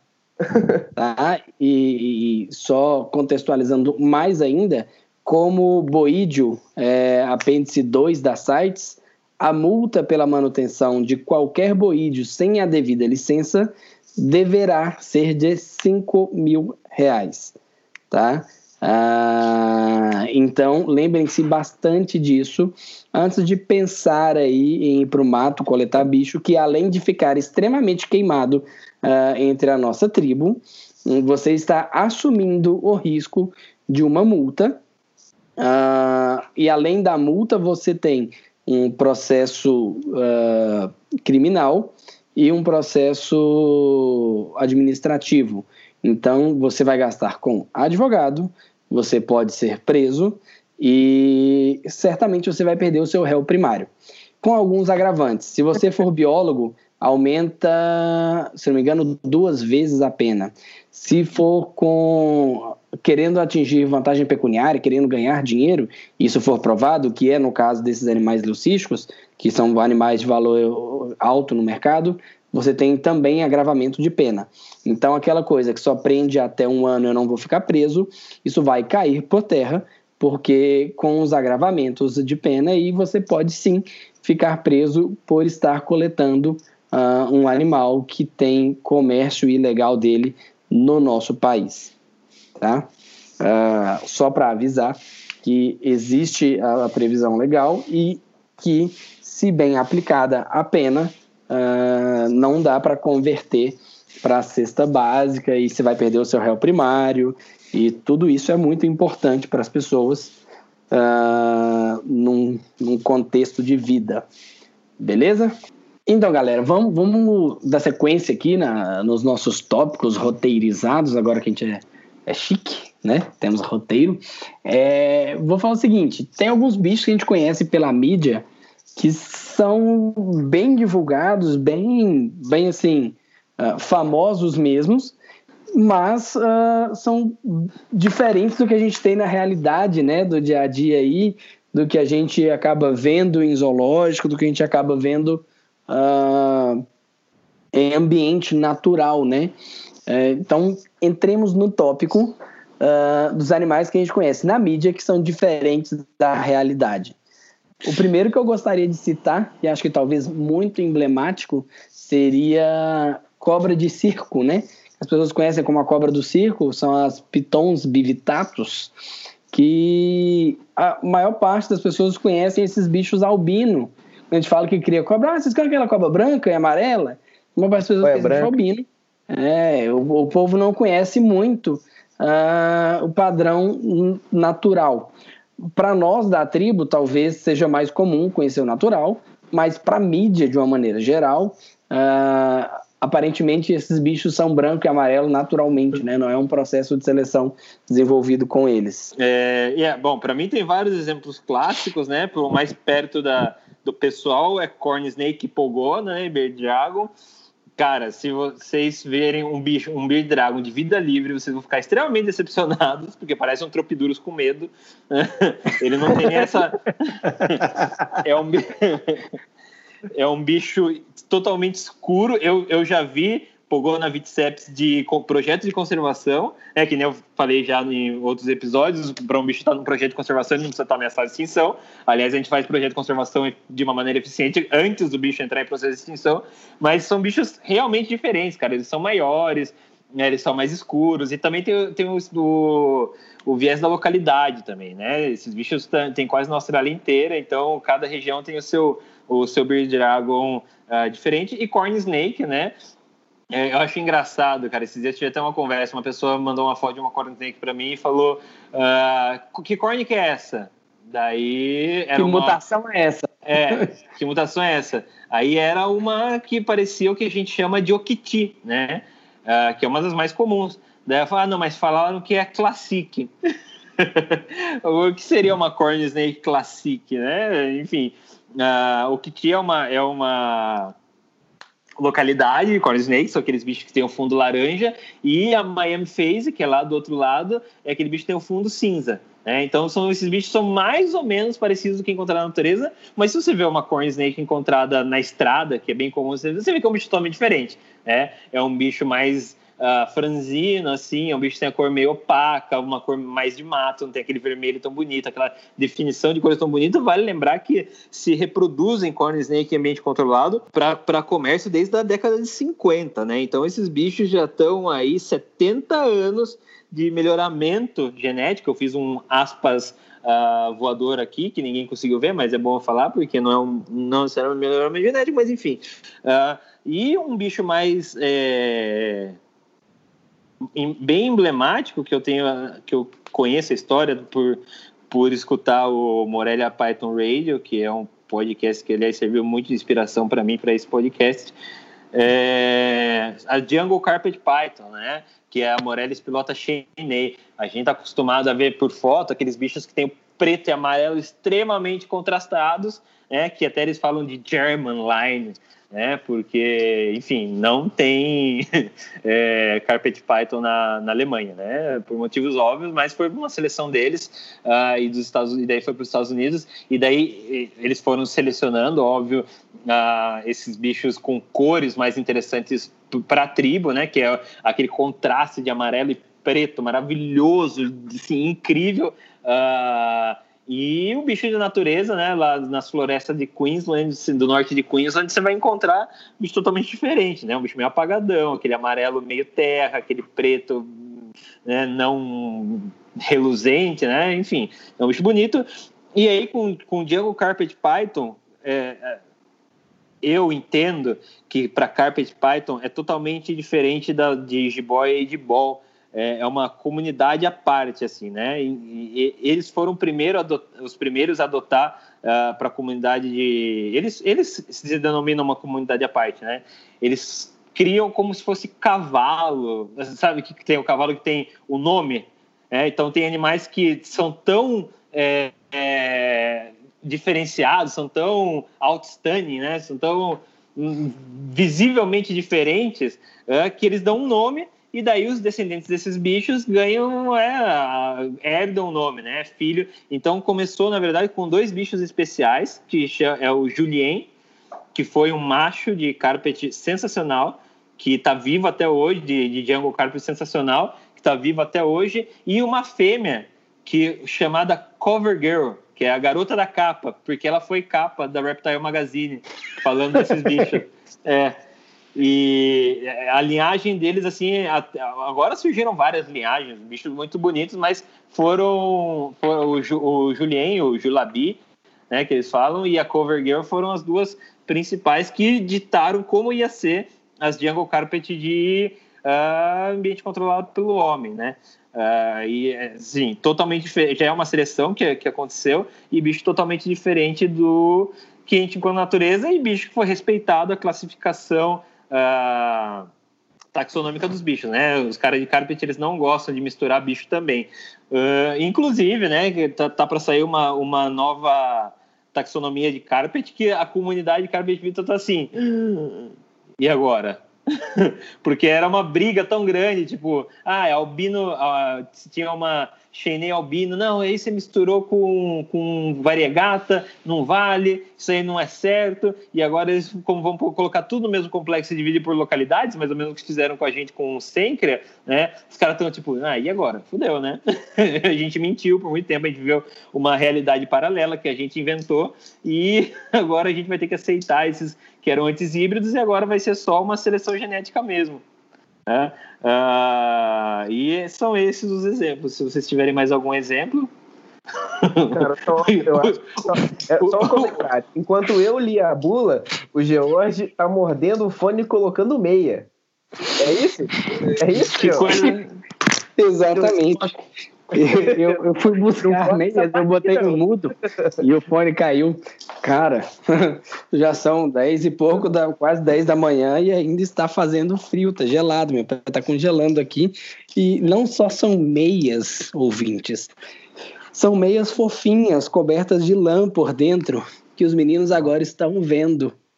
Cadê? São meias assim fantásticas, recomendo para todo mundo que mora aqui, tá? É é algo muito gostoso de usar para esquentar o pé, porque tá difícil hoje. Ah, agora, senhoras senhores, começou Incrível.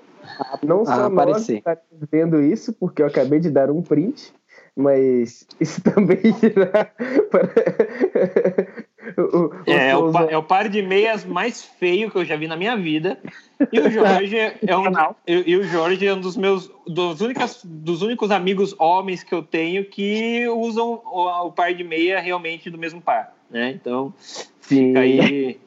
Isso é uma consideração O registro que, que o Jorge é uma pessoa bem organizada, né? Venham em julho que eu vou mostrar para vocês a necessidade de um par de meias desse fofinho e eu levo vocês lá na Casa China para comprar. Aí, ó, tem que me patrocinar agora a Casa China. Uh, vamos voltar ao nosso tópico do podcast, né? é, antes de dar, calma aí, calma, Nicolas. Calma. Antes de dar sequência, eu quero abrir para o Nicolas uh, soltar a opinião dele, porque eu já vi que vai ter divergência.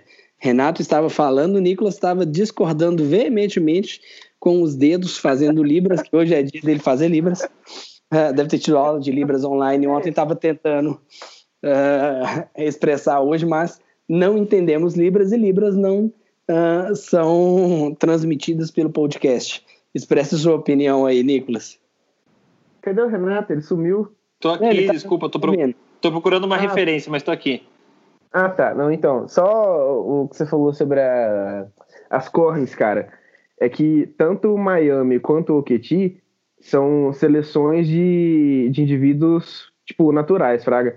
E a, a Oketi, na verdade, o, por definição, é um bicho, é uma seleção de um bicho que tem uh, o contorno uh, das marcações dorsais em preto um pouco mais largo do que o normal. Normalmente o pessoal considera a partir de duas escamas, duas escamas e meio. É, na cor preta, um bicho oqueti. Tá? Então, o, não é um bicho assim selvajão. É, é mais uma seleção mesmo. Sim, é que... É... Bichos prateados. Não, mas, mas é justamente o que eu quis dizer, né? É, são as a Miami Face e Octi são as duas linhas bases uh, mais é populares, é né? Se você... a, a Octi não é base o que o pessoal chama de Oketi hoje não é Oketi, Fraga. É aí que tá. Ninguém considera essa classificação da, da, das marcações dorsais. Não é porque o bicho é tipo mais contrastado que ele é Oketi. Mas então, mas é isso que eu quero dizer, que é o bicho que a gente conhece de, de ambiente controlado no, na tribo é diferente do bicho de vida livre. exatamente o que eu quis dizer. É, sim, sim. Você, então, deixa eu resumir aqui. Vocês estão discordando um do outro para concordar? É, não é porque... eu não entendi. não, é porque eu, eu acho que eu entendi errado o que, que ele chamou de Oqueti, então, cara. Hum, bom, uh, após a, a, discordância para a concordância. após brigar porque os dois estavam dizendo a mesma coisa. pois é, senhoras e senhores, estamos chegando a este ponto cada vez mais próximo do ponto da soltura do nosso menino. ah, ah, vamos lá. E falando de pogona, Renato, a gente tem ah, ah, uns pogonos muito loucos aí, né? De, de padrões de seleção, tudo. Que é um bicho que eu acho que depois merece um, um episódio especial aí. Ah, só sobre pogona. Sei Sim, com certeza. Gosta, mas que... não é tão fã. Não, eu gosto, eu, não, eu gosto muito de Pogona. É, eu teria, assim, não, assim, eu teria qualquer bicho, né? Mas uh, eu, eu gosto. Tem cachorro e gato, Renato. É. Você quer falar que eu teria qualquer outro bicho? Você teria tudo. E assim, mas eu acho que é um bicho que é o dos bichos atualmente que são mais comuns mantidos como pet, uh, pet não, como animais de estimação, uh, são os mais que mais sofrem com o manejo errado. Então acho que realmente merece um episódio à parte. Sim. Oh, inclusive, eu saí muito do tema aí sobre o Pogona. Eu acho uh, essa questão do manejo. É um bicho que a gente tem uma falsa ideia de onde o bicho vem, cara. Todo mundo acha que Pogona é um bicho de deserto, velho. Tipo, deserto, deserto. Já viu isso? Vocês já viram, Sim, galera? Mas é um lagarto de deserto. então, não é, não é deserto, deserto é de uma área de deserto. É, tem até um post, eu acho que usou médio sobre isso, velho. Tipo, não é aquele desertão clássico, areia e nada. Tá, mas é porque aí você está com uma imaginação de. Você está imaginando deserto e não entendeu o conceito de deserto. O Alasca não, é um grande não. deserto. Sim, então os Pogonas vêm do Alasca. É isso que você não, está falando. Os Pogonas vêm da Austrália. Eu falo do deserto clássico da galera. Tipo, aquele descampadaço, sem, quase sem arbusto nenhum, e por areia e sol o dia inteiro, e de noite quase verão do Rio Grande do Sul. É, na verdade, o deserto ele tem uma amplitude térmica muito grande, né? Porque assim, o que, que vai caracterizar um deserto? O que caracteriza o deserto são é a, é a precipitação anual, a média de precipitação anual. Se a gente pegar a nossa caatinga, uh, ela entra quase ali como um, um, deserto. A gente tem processos de desertificação, que vai, vai entrar uh, o conceito biológico dentro do conceito geográfico, né, que seria, para nós, o conceito biológico seria o terreno arenoso. Então, a gente tem como imagem de deserto, talvez o que você quer representar seria, a nossa imagem de deserto padrão é o Saara. Né? Quando se fala deserto, as pessoas pensam no Saara, uma extensão de areia sem nada é, e sol em cima rachando. Né? E existem desertos de outras maneiras. A nossa caatinga ela tem precipitações semelhantes às de deserto. O Saara, o Saara é um deserto clássico, uh, o Alasca é um deserto gelado. Então, é mediante a precipitação anual. E aí, o que seja importante, talvez, é que alguns pogonas, eles são de regiões desérticas, índice de umidade, chuva baixo, uh, mas eles não têm essa composição uh, de, de vegetação imaginada para o Saara, que é composição zero, né? É, Talvez seja esse o ponto que você está levantando. É isso mesmo. É, eu, eu acho que É. o Pogona parece um episódio especial só dele, porque a gente É. vai falar aqui mais cinco horas para concluir Pogona. Ah, talvez as pessoas que, que se sentiram incomodadas, né? Abraço para Camila com o fim do, do episódio de Testudinhos no meio. É, talvez ela passe por essa mesma decepção em alguns episódios aí para frente. É, Pogona, Jiboia, talvez tenhamos que picar em vários episódios aí. Só lembrando, né, esse episódio aí do, do, dos Testudinhos. Depois, eu, na hora da decupagem, né, que é de tirar o que nós vamos deixar ir pro ar ou não, ah, cortar as nossas gagueiras, que às vezes eu faço isso, e as discussões no meio do episódio, eu ranquei 40 minutos do episódio, né? então, ah, foram 3 horas e 40 de gravação e ficamos com, acho que 2 horas e 50, 3 horas no final das contas aí de, de episódio. E um abraço pro Fernando, que todo, tudo isso que a gente fez agora é um foda-se a roteirização, né? Ah, bom, ah, fechamos aí essa parte de bichos conhecidos na mídia, diferente do selvagem. Alguém tem mais algum para citar? Fechou, Nicolas? Não, acho que não tenho, não. Por mim. Ah, tamanho, tamanho por localidade. A, a seleção dos animais por tamanho referente à localidade. A gente tem alguns animais que são bem, bem pontuais quanto a isso, né? Ah, por exemplo, jiboia, bivitatus, reticulatus. É, e eu não sei se vocês sabem que aparentemente existe uma população de jiboias anã no Piauí. Ah, a gente já teve ah, assim observado isso há algum tempo, alguns machos velhos, velhos, velhos, ah, sendo mantidos aí sob cuidados humanos e não passavam de 1,20m, 1,30m e animais gordos, assim, sabe? Aparentemente comiam muito bem. É, esse é um lado, que em Retico é bem explorado também, né? As draft, super draft. E já por outro lado tem o lado do mercado que quer os animais gigantes, né? Ah, aquilo que não é fácil de fazer, as retículos de 6, 7 metros aí. Ah, tem gente que quer esses bichos gigantescos, gente que quer os bichos pequenos. Ah, pontuem aí, por favor, né, essa seleção de tamanho devido à localidade dos animais. Lembrando que se uma pessoa fala para você que tem uma cobra de 8 metros, ela provavelmente está falando uma cobra de 4 metros. Sim. Isso, e- Deixa eu só fazer um adendo antes de você seguir com isso aí.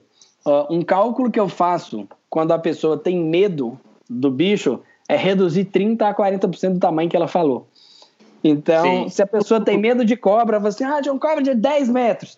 Você reduz aí 30 a 40%. Então, você joga, se ela falou que tinha 10, podia ter 5, 6 metros ali. É algo quando plausível. muito. É, quando muito. Então, nossa, a aranha tinha 30 centímetros. Aí você vai olhar, era uma papamosca, sabe? Um, um centímetro no máximo o bicho, assim. É, o medo dá um engrandecimento no, nas coisas e um conhecimento inútil que eu adoro soltar para vocês, é isso não é tão inútil.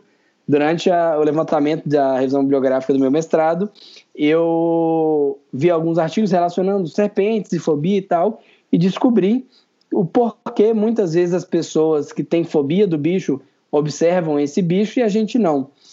Então, se tem, por exemplo, uma cobra e nós que adoramos, temos muito mais dificuldade de observar esse bicho quando a pessoa que tem medo está mostrando, é porque nós somos naturalmente ah, menos capazes de observar ah, esses animais. As pessoas que têm pânico, tá? Esse pânico ele é passado ah, geneticamente, é, ele vem daí do contexto evolutivo da, da, do ser humano. As pessoas que apresentam pânico em relação a animais, elas têm a capacidade de observação cerca de 30 a 40% ah, mais veloz do que as pessoas comuns. Então, quando alguém gritar, olha uma lesma no meio da horta e você não ver a lesma, ah, tenha certeza que essa pessoa está vendo, você vai gastar 30 a 40% do tempo a mais para enxergar esse objeto de pânico aí. damos sequência agora, depois dessa interrupção, ao nosso ponto de discussão. Bom, uh, eu acho que, o, como o Jorge pontuou, o exemplo mais clássico aí são das piton reticulatus, uh, que no mais piton é Malayo piton, que eles são evolutivamente distantes das pitons e são bem próximas das Timor python, né, e das timorenses. Uh, então, e o que, como, como que foi a história, né, das Malayo piton é, reticulatus? Das, sempre existiu no, na tribo essa, essa ideia, dwarf, super dwarf, dwarf é anão, né, em inglês.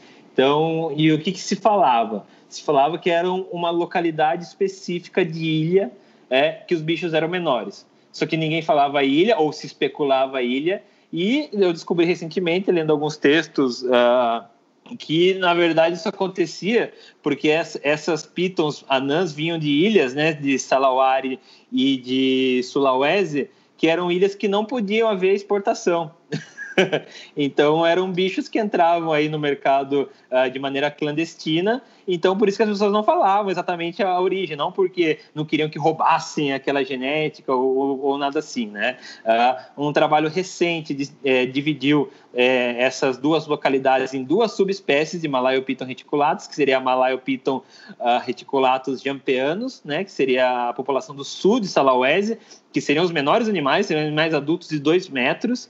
Né? E a Malayo Piton reticulatus saputrai, que seriam animais uh, de até 4 metros, só que né, bem menores do que as reticulatus de, do continente, um, que seriam esses animais que seriam o Dorf e o Super Darf, né? Na verdade, os Darf seriam os Saputrai e os Super Darf as Jampianos, né? Uh, também existe aí várias... Uh, influências em relação à dieta, manejo, uma seleção que a gente vai falar mais para frente, que é uma seleção às vezes sem querer, mas acaba selecionando bichos menores para reproduzir mais cedo, enfim, e as, as, próximas gerações vão ser menores. Mas no caso de reticulatos tem essa, essa diferença genética mesmo, tem bichos que ficam menores, né? Para a gente entender, foi uma seleção natural, que são bichos que por viver em ilhas, né, por terem sido separados do ancestral comum do continente, tinham menor acesso a presas, então provavelmente é só, só sobreviveram aquelas que comiam menos e podiam reproduzir mais rápido, uh, uh, e isso gerou um apequenamento da, do tamanho da, do, em tamanho da espécie. Né? Uh, inclusive, recomendo um vídeo do Dave Kaufman, que ele foi lá procurar Piton reticulatus em vida livre, ele descobriu que uh, 9 de 10 reticulatos encontrados em vida livre, não em ambiente rural, não perto das pessoas, mas em vida livre, na selva mesmo, os bichos estavam em árvores, né?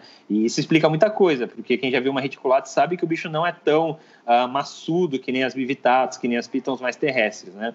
Uh, e outro exemplo é Piton bivitatus, que é um bicho uh, bem comum né, no mercado, é, talvez a cobra que eu, eu, gosto de chamar que é a cobra clássica, né? Quando você fala em cobra na, mantida pelo homem, tudo, a, imagem clássica na cabeça é de uma bivitatus albina, não é mais pitomolurus, gente explicou, né? Que molurus dividiu, é, antes era pitomolurus bivitatus, pitomolurus molurus e molurus pimbura, e agora é piton bivitatus, piton bivitatus bivitatus, que é uma subespécie, que é a mais comum que a gente tem, é o bicho que, que todo mundo conhece, é o bicho que é mais popular na mídia, e a Piton bivitatus progiscae, que é a Piton anã, que na verdade ela é uma, ela é uma espécie insular também, né? Ela é das ilhas uh, do sul da Indonésia. Uh, ela é um bicho mais claro, ela é um bicho bem menor, é um bicho que também reproduz bem menos, né? Enquanto a gente tem até 100 ovos da Piton bivitatus bivitatus, que seria a subespécie do continente, de Piton bivitatus brogescae, a, brogescae, a gente tem uh, 10 a 14 ovos né? E, uh, e o que a gente sabe também é que a Piton Brogeskai é um bicho mais difícil de ser mantido, é um bicho mais agressivo, é, é um bicho não, não mais agressivo, mais responsivo ao manejo, né? Agressivo é, é, é um termo errôneo para a gente usar. É um bicho mais uh, responsivo ao manuseio do que as bivitatas, que mesmo em vida livre são bichos aparentemente mais tranquilos. Uh, isso também pode estar uh, associado com erro de manejo, como por exemplo as Blood Pythons, né, que por muito tempo se teve com bichos extremamente agressivos, não é porque a gente criava os bichos muito mal, né? Os bichos na verdade são temperaturas frias, frias, a gente aquecia, a gente fritava os bichos. Imagina você sentado numa sala, se você está acostumado a ver 24 graus, uma sala de 35, 40 graus, uh, você vai ficar puto, né? Por qualquer coisa. Então, a mesma coisa acontece com esses bichos. Talvez progresso mais por ser um bicho mais insular, que você tem uh, uma variação.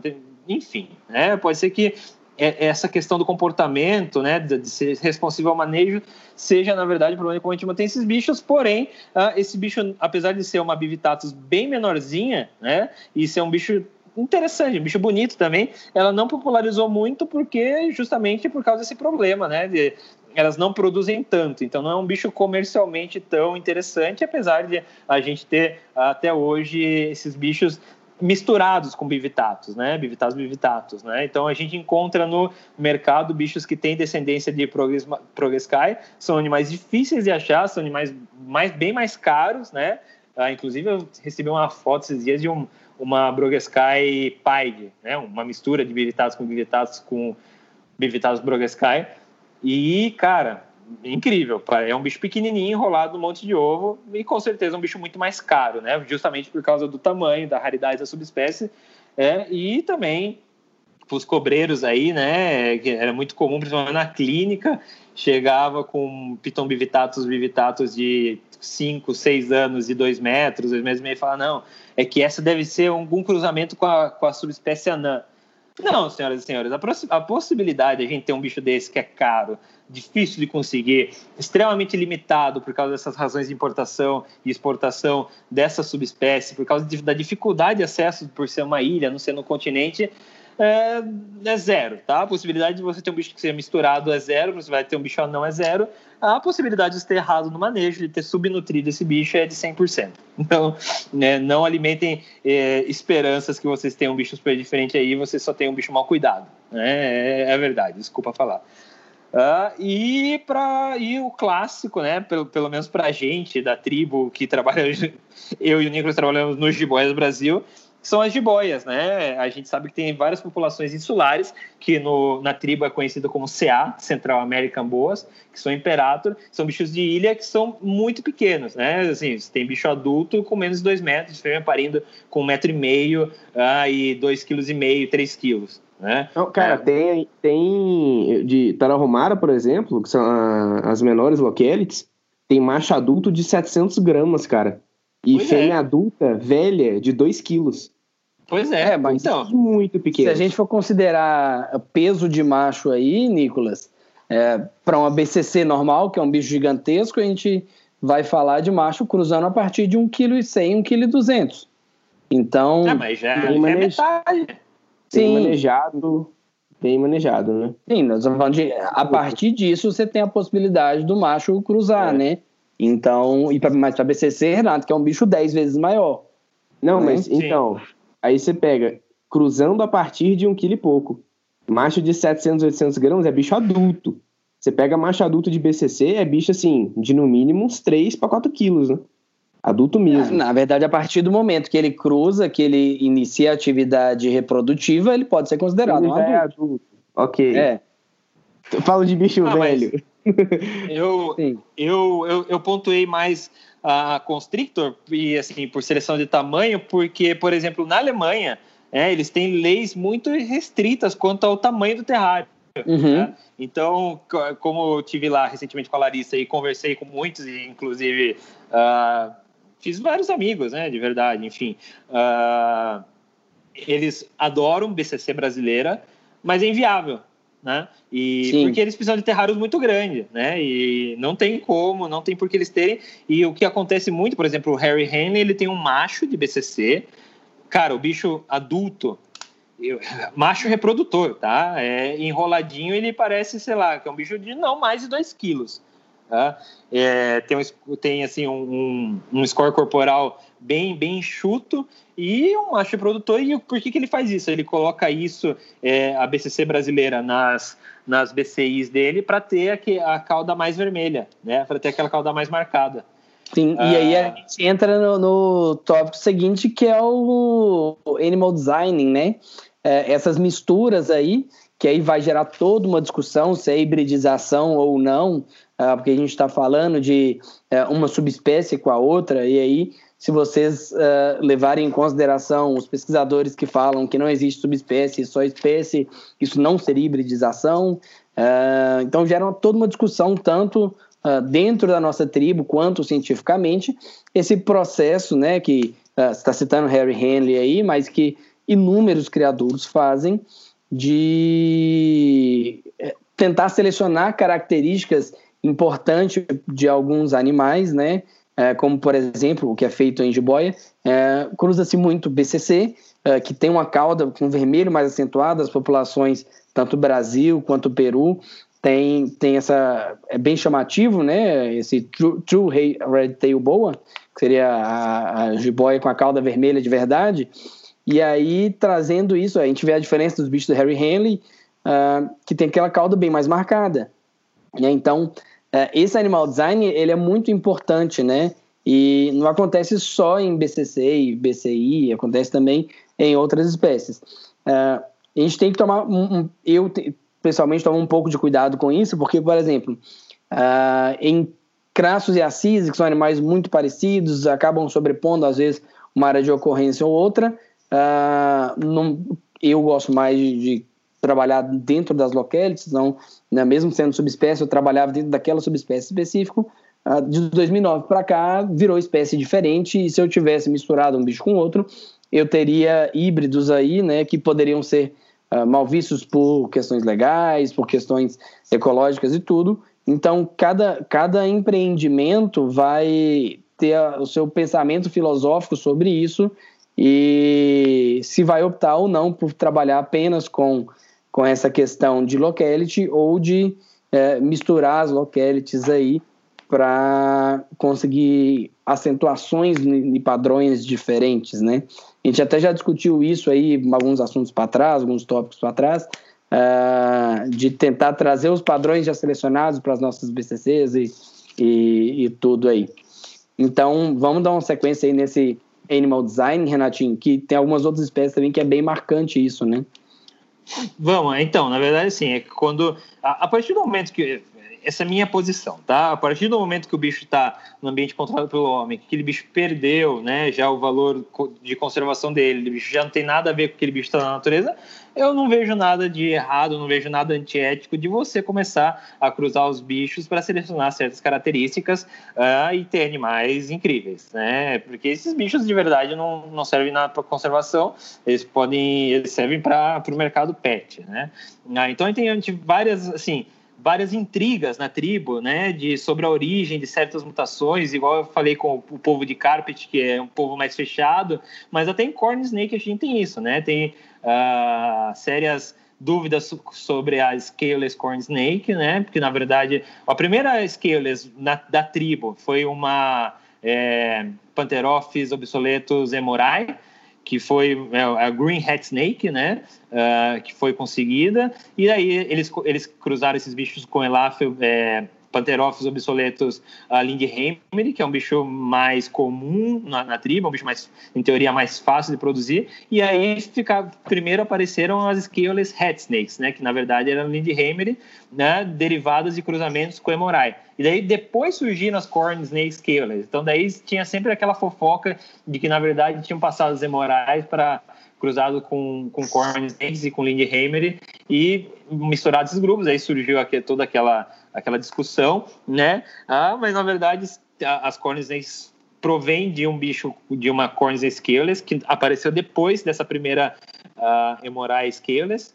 Uh, e uma coisa interessante, fazendo essa pesquisa, e, e para mim embasar mais, do que para mim a uh, scaleless é menos uh, deteriorativo, sei lá, para o indivíduo do que albinismo, por exemplo, é uma das características que permite que esses bichos sobrevivam em vida livre é que eles não perdem a cor, né? Eles não perdem a, a, a proteção da camuflagem e eles continuam com algumas escamas funcionais, né? Por exemplo, as escamas ventrais para se locomover e as escamas dos lábios e dos olhos, né? Próximos dos olhos, que seriam escamas que também têm função sensorial. E a camada de pele delas é mais queratinizada do que de uma serpente normal, né? Então, por isso o Scalers é mais é, compatível com a vida em estado natural do que o albinismo, por exemplo. Né? Outro e... exemplo clássico. Pô, desculpa. Só para provar, que os algoritmos de distribuição das nossas redes sociais escutam até a nossa conversa no, no Skype, a gravação do podcast. O Facebook está muito atento com o nosso tópico que estamos gravando agora e compartilhou para mim uh, um comentário do Beto, Beto Constrictor aqui do, do Facebook, em um abraço, uma. Beto. Em uma foto de uma Scaler Garter, Garter Snake. Tá? Que foi a primeira, eh, primeira Skillers que apareceu pra tribo, comercialmente falando, foi, foi uma Gather Snake. E o bicho é lindo, né, cara? Então, vou mandar, mandei no grupo aí para vocês, Renatinho pode até postar depois. É, é um, é um bicho bem legal. Pode dar sequência, Renatinho, desculpa te interromper. Nada, sempre um prazer falar do Beto, que nunca escutou a gente, mas é um amigo muito próximo. É, o More, Morelia viridis é outro exemplo de um bicho by design, né? Porque a gente tinha várias localidades de Morelia viridis, né? Aru, Biak, Cofial, uh, o anema, enfim, uma infinidade, cada uma com características uh, bem marcadas. Por exemplo, as biaques têm aquela uh, diferenciação de amarelo, tem aquelas manchas amarelas, meio paradoxo no corpo.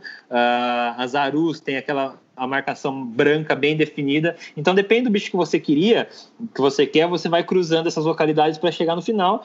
É bem difícil, como a gente já comentou nesse episódio, inclusive, Morelia Viridis sofreu uma revisão taxonômica, o que explicaria uh, a dificuldade de manter esses bichos, a falta de padrão na hora de fazer o manejo uh, em ambiente controlado para essas espécies, porque cada espécie, cada localidade tem uma necessidade diferente, então por isso era difícil padronizar. Talvez o bicho de Aru fosse diferente do é, é diferente do bicho de uh, então não dá padronizar. E agora, com, com esse entendimento, a gente pode ver esses bichos com outros olhos, garantir uma melhor qualidade de vida e, consecutivamente, uma melhor produção desses bichos, né? Mas esse, esse termo, Snake by Design, foi, primeiro, foi inicialmente uh, usado pela, pela comunidade de Morelia viridis, né? E, como eu já comentei, do, do Harry Henley, Uh, quem vocês verem os bichos dele não mente em relação a isso. Na lista de preços dele está lá, o bicho é 50% Brasília BCC, 25% Brasília BCC. Né? É justamente para pegar a qualidade de cor dos bichos brasileiros e colocar na qualidade, na, na, na seleção uh, de padrões dele. Né? Por exemplo, se você pegar o Muttley puro de Imperator e um Muttley que tem BCC 25%, 50% de BCC brasileiro, você vai ver uma diferença uh, muito marcada, principalmente na coloração de cauda, né? Sim, é, e, e aí a gente tem a importância da seriedade do trabalho do criador, né? Uma vez que ele uh, deixa claro para o público que ele fez isso, prova que ele está levando a sério o mercado dele. Prova que ele está tá dando, tá dando a sua responsabilidade, né? É, mediante esse tópico aí. E eu acho bem legal é, esse tipo de coisa. Já que vai fazer, mostre o que você está fazendo. É, a política de transparência que a gente tem, a política de transparência que a gente tanto apoia, é, é importante nesse momento do animal design também. Né? Então, mostrar, olha, essa coloração é originária porque eu peguei uh, os bichos do Brasil, os bichos de determinada região, para cruzar e tentar ter essa característica no, nos meus animais. Eu acho fantástica essa postura séria de deixar claro que é um animal que foi produzido com essa uh, finalidade aí. É, e outro tema que eu separei aqui, Jorge, para falar é para mandar primeiro para mandar um, um abraço para o Fábio que escuta a gente. Ele pediu para a gente falar de sangue boa. Uh, a primeira boa albina que apareceu na, no, no, mercado foi, na verdade, uma boa indiana, né? Foi, a, foi uma Eric's Johnny. Uh, antes que alguém me corrija, a Eric's Johnny não mudou para Gongilofes, igual as, as boas africanas, né? A, a, a Johnny é, uma, é indiana e a população para lá ficou manteve, manteve como era. Aí tem a população da Rússia, da Índia. Aliás, a, a Sandy Boa russa é um animal lindo, cara, um bicho preto, maravilhoso. É, enfim, o primeiro bicho foi uma, uma Índia Sandiboa, ou seja, uma Erectus Johnny albino, e daí eles começaram a cruzar com a, com a Gonchilophis colubrinus loveriae, que é o que a gente conhece, é a mais comum, né, a Kenyan Sandiboa, é a Sandiboa africana, é, uma, é a espécie mais comum de Sandiboa no mercado de animais de estimação, uh, e daí... É, todas as sandiboas albinas que a gente conhece são derivados desse, dessa Índia sandiboa. Então, também não é um bicho puro, mas que pegou albinismo e jogou lá para Gondilophis uh, colubrinus.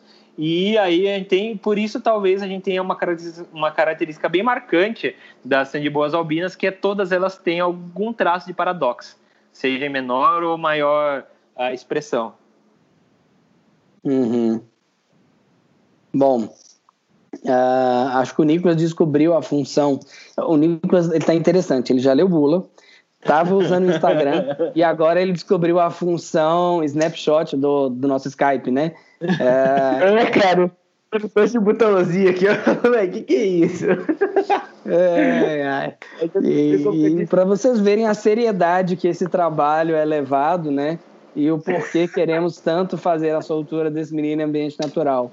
E após ler bula, uh, fuçar o Instagram durante a gravação, agora ele está futucando os botõezinhos do, do Skype para descobrir o que cada um faz.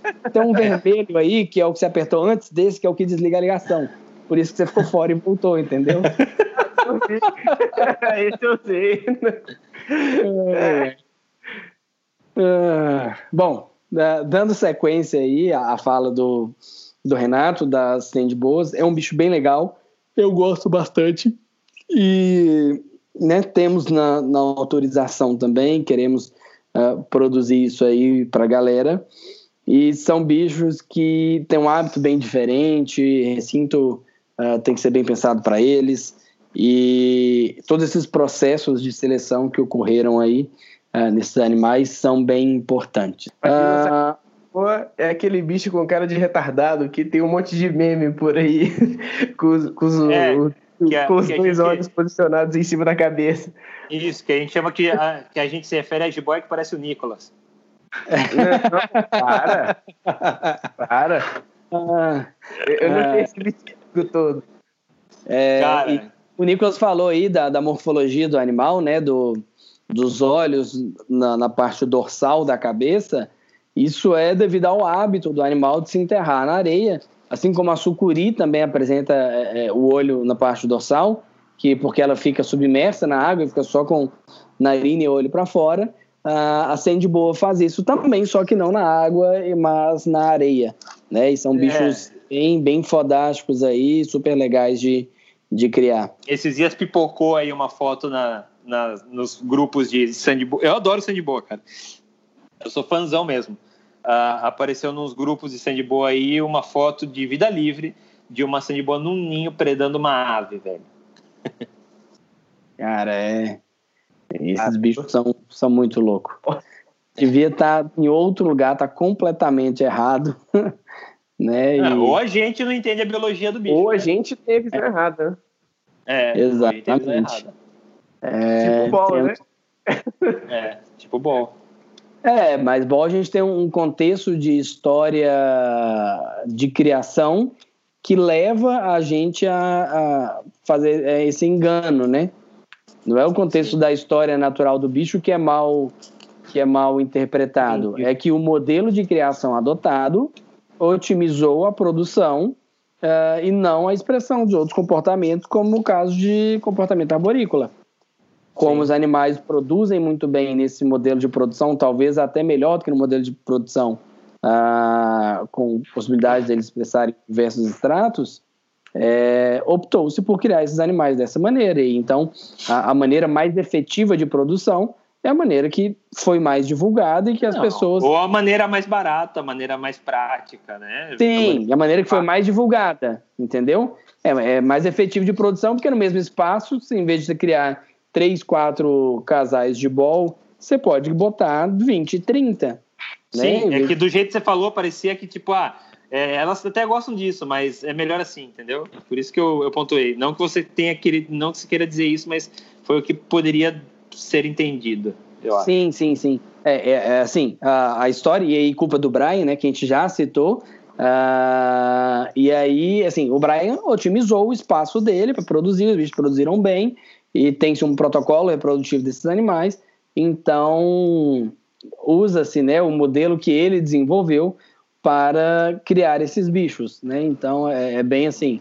E aí o pessoal traz da criação comercial para a criação residencial é, essa referência, né? O que são coisas diferentes. Uma coisa uh, é você ter uma indústria de produção de um animal que precisa otimizar os recursos, os espaços uh, e essas coisas todas. Outra coisa é você ter um, dois, três, dez animais em casa e você dar, ter uma experiência de viver como é esse bicho uh, próximo do que ele seria na natureza, né? São mundos diferentes. Uh, o que a gente vive uh, no nosso trabalho com o que as pessoas vivem em casa e com o que a gente vive em casa, né? Com com os nossos animais. É, só, só para contextualizar isso aí das balls, né? É, quando em dezembro que eu fui com a Larissa para vários zoológicos é, na Alemanha e República Tcheca, uh, num dos primeiros zoológicos que a gente foi, eu vi uma ball empoleirada. E eu falei para a Larissa, falei, ó, oh, mano, tira uma foto aí que vai ser difícil a gente ver de novo uma ball empoleirada. A gente foi para outro zoológico, no zoológico seguinte, a ball também empoleirada. No, ou seja, uh, de 10 bolas que a gente viu em zoológico, 8 estavam empoleradas, né? Eu fiquei com isso na cabeça e fazendo umas revisões aqui para umas coisas do Jiboias, eu encontrei um paper bem recente, uh, uma tese de doutorado, aliás, de, de História Natural de Pitombol, uh, do cara que estudou os bichos em loco, e viu que uh, todos os filhotes são arborícolas, dieta preferencialmente de aves, e todos os machos são arborícolas também. Uh, e por quê? Não, não foi só observação, porque daí você pode pensar que tem o viés e o cara encontrou só esses bichos porque eram os bichos que estavam na altura do olho, era o bicho que não estava intocado, era o bicho que estava castando.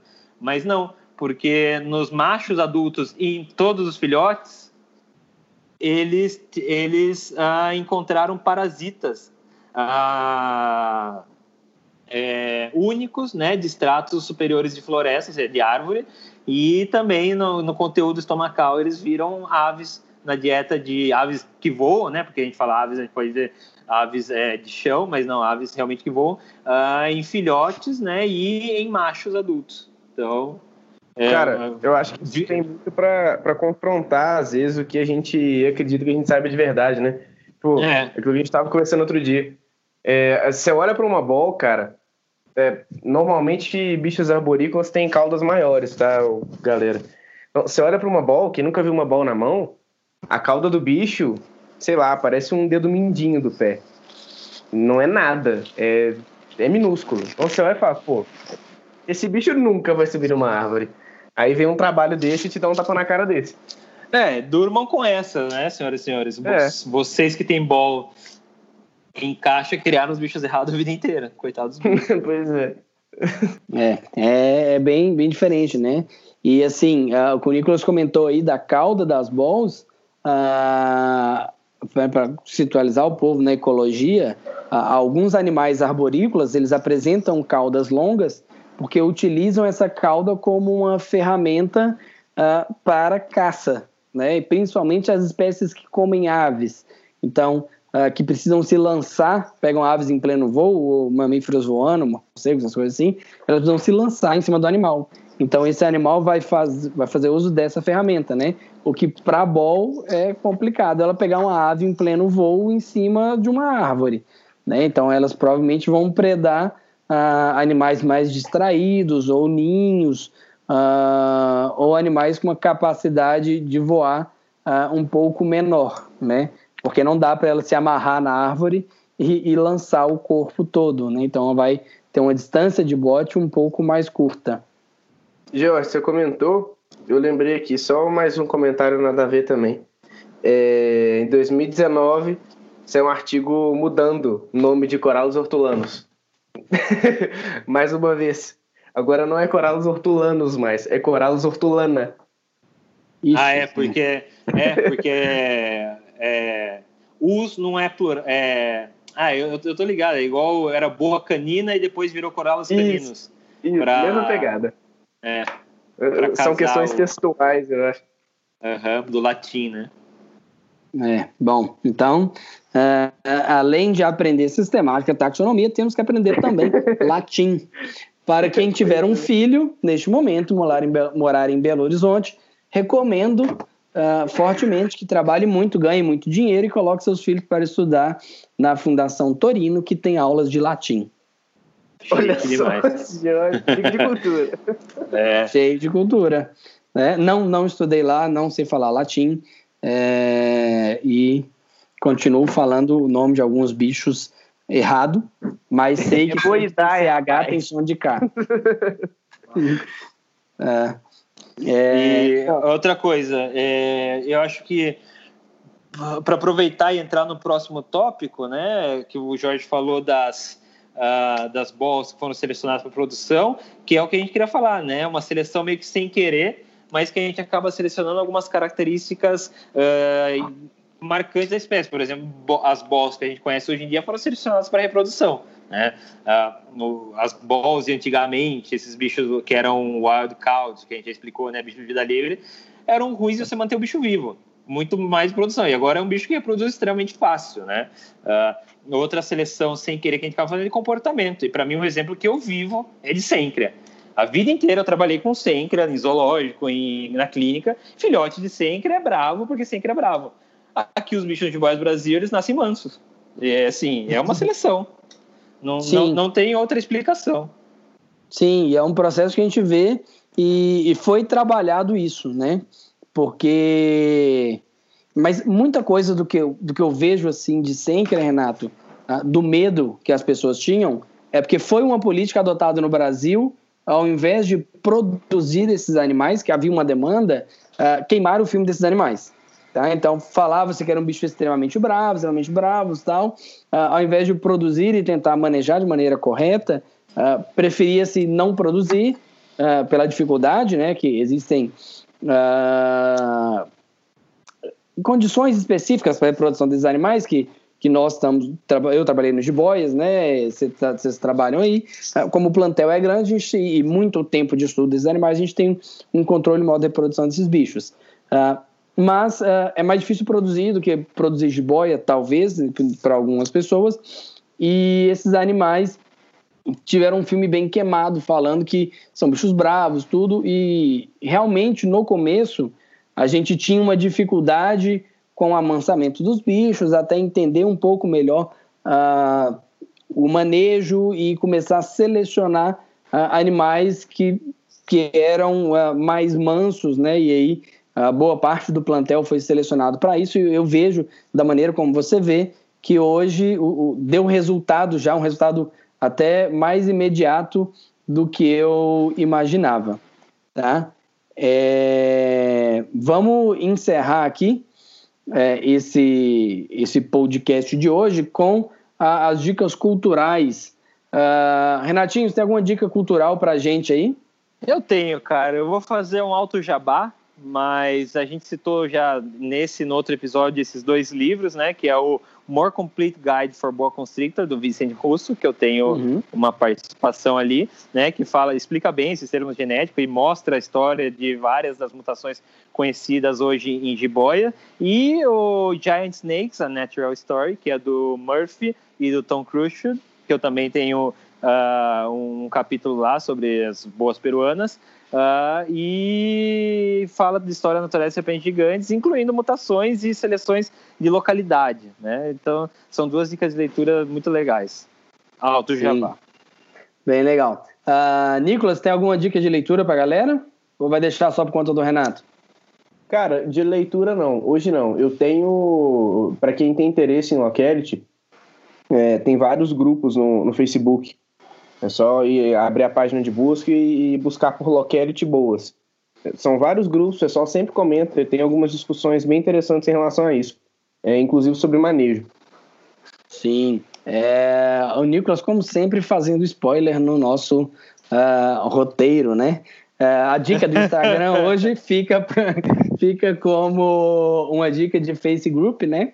Uh, eu vou deixar aí o Pure Locality Boas que o Renato é bem ativo nesse grupo, uh, eu também eu sou mais uh, observador aí do grupo, mas é um grupo bem legal que o pessoal posta bastante coisa lá, então tem um volume grande uh, disso, então o link vai ficar aí para a galera. E do YouTube, o Renato deu uma sugestão de um vídeo, né? Uh, no meio do nosso episódio. Você lembra qual vídeo foi, Renatinho? Ou eu vou ter que pegar isso na edição e colocar Não, aqui? é do, é do Dave Kaufman, mas na verdade ela falava mais de uh, como nós mantemos a serpente gigante sem estar mantendo da maneira certa, que ele encontra vários reticulatos, inclusive adultos, uh, em árvores, né? De 10, 9 de 10 bichos ele encontra em árvore, tá? Uh, eu vou deixar o link para vocês. Tá. Alguma sugestão de vídeo também, Nicolas? Não, vídeo não. Eu só vou deixar o artigo de, de conceito de espécie aqui também, caso alguém tenha interesse. A gente Beleza. Manda o nome do artigo aí que eu ponho nos links aqui. Pessoal, uh, agradeço a quem ouviu até aqui. Uh, qualquer dúvida, sugestão de tema, tópico, entre em contato com a gente nas nossas redes sociais. muito obrigado por tudo, obrigado meninos por, por mais uma boa conversa sobre esses animais que tanto amamos aí. E boa até a conversa. próxima. Gostei. Gostou do trocadilho? Gostei, gostei. Valeu, galerinha. Até mais. Falou. Só para contextualizar, o Nicolas está tomando café de novo. Eu tô comendo uma coalhada. é, falou, Renatinho. Falou. Até mais. Falou. Obrigado, senhores. Até mais. Tchau, tchau.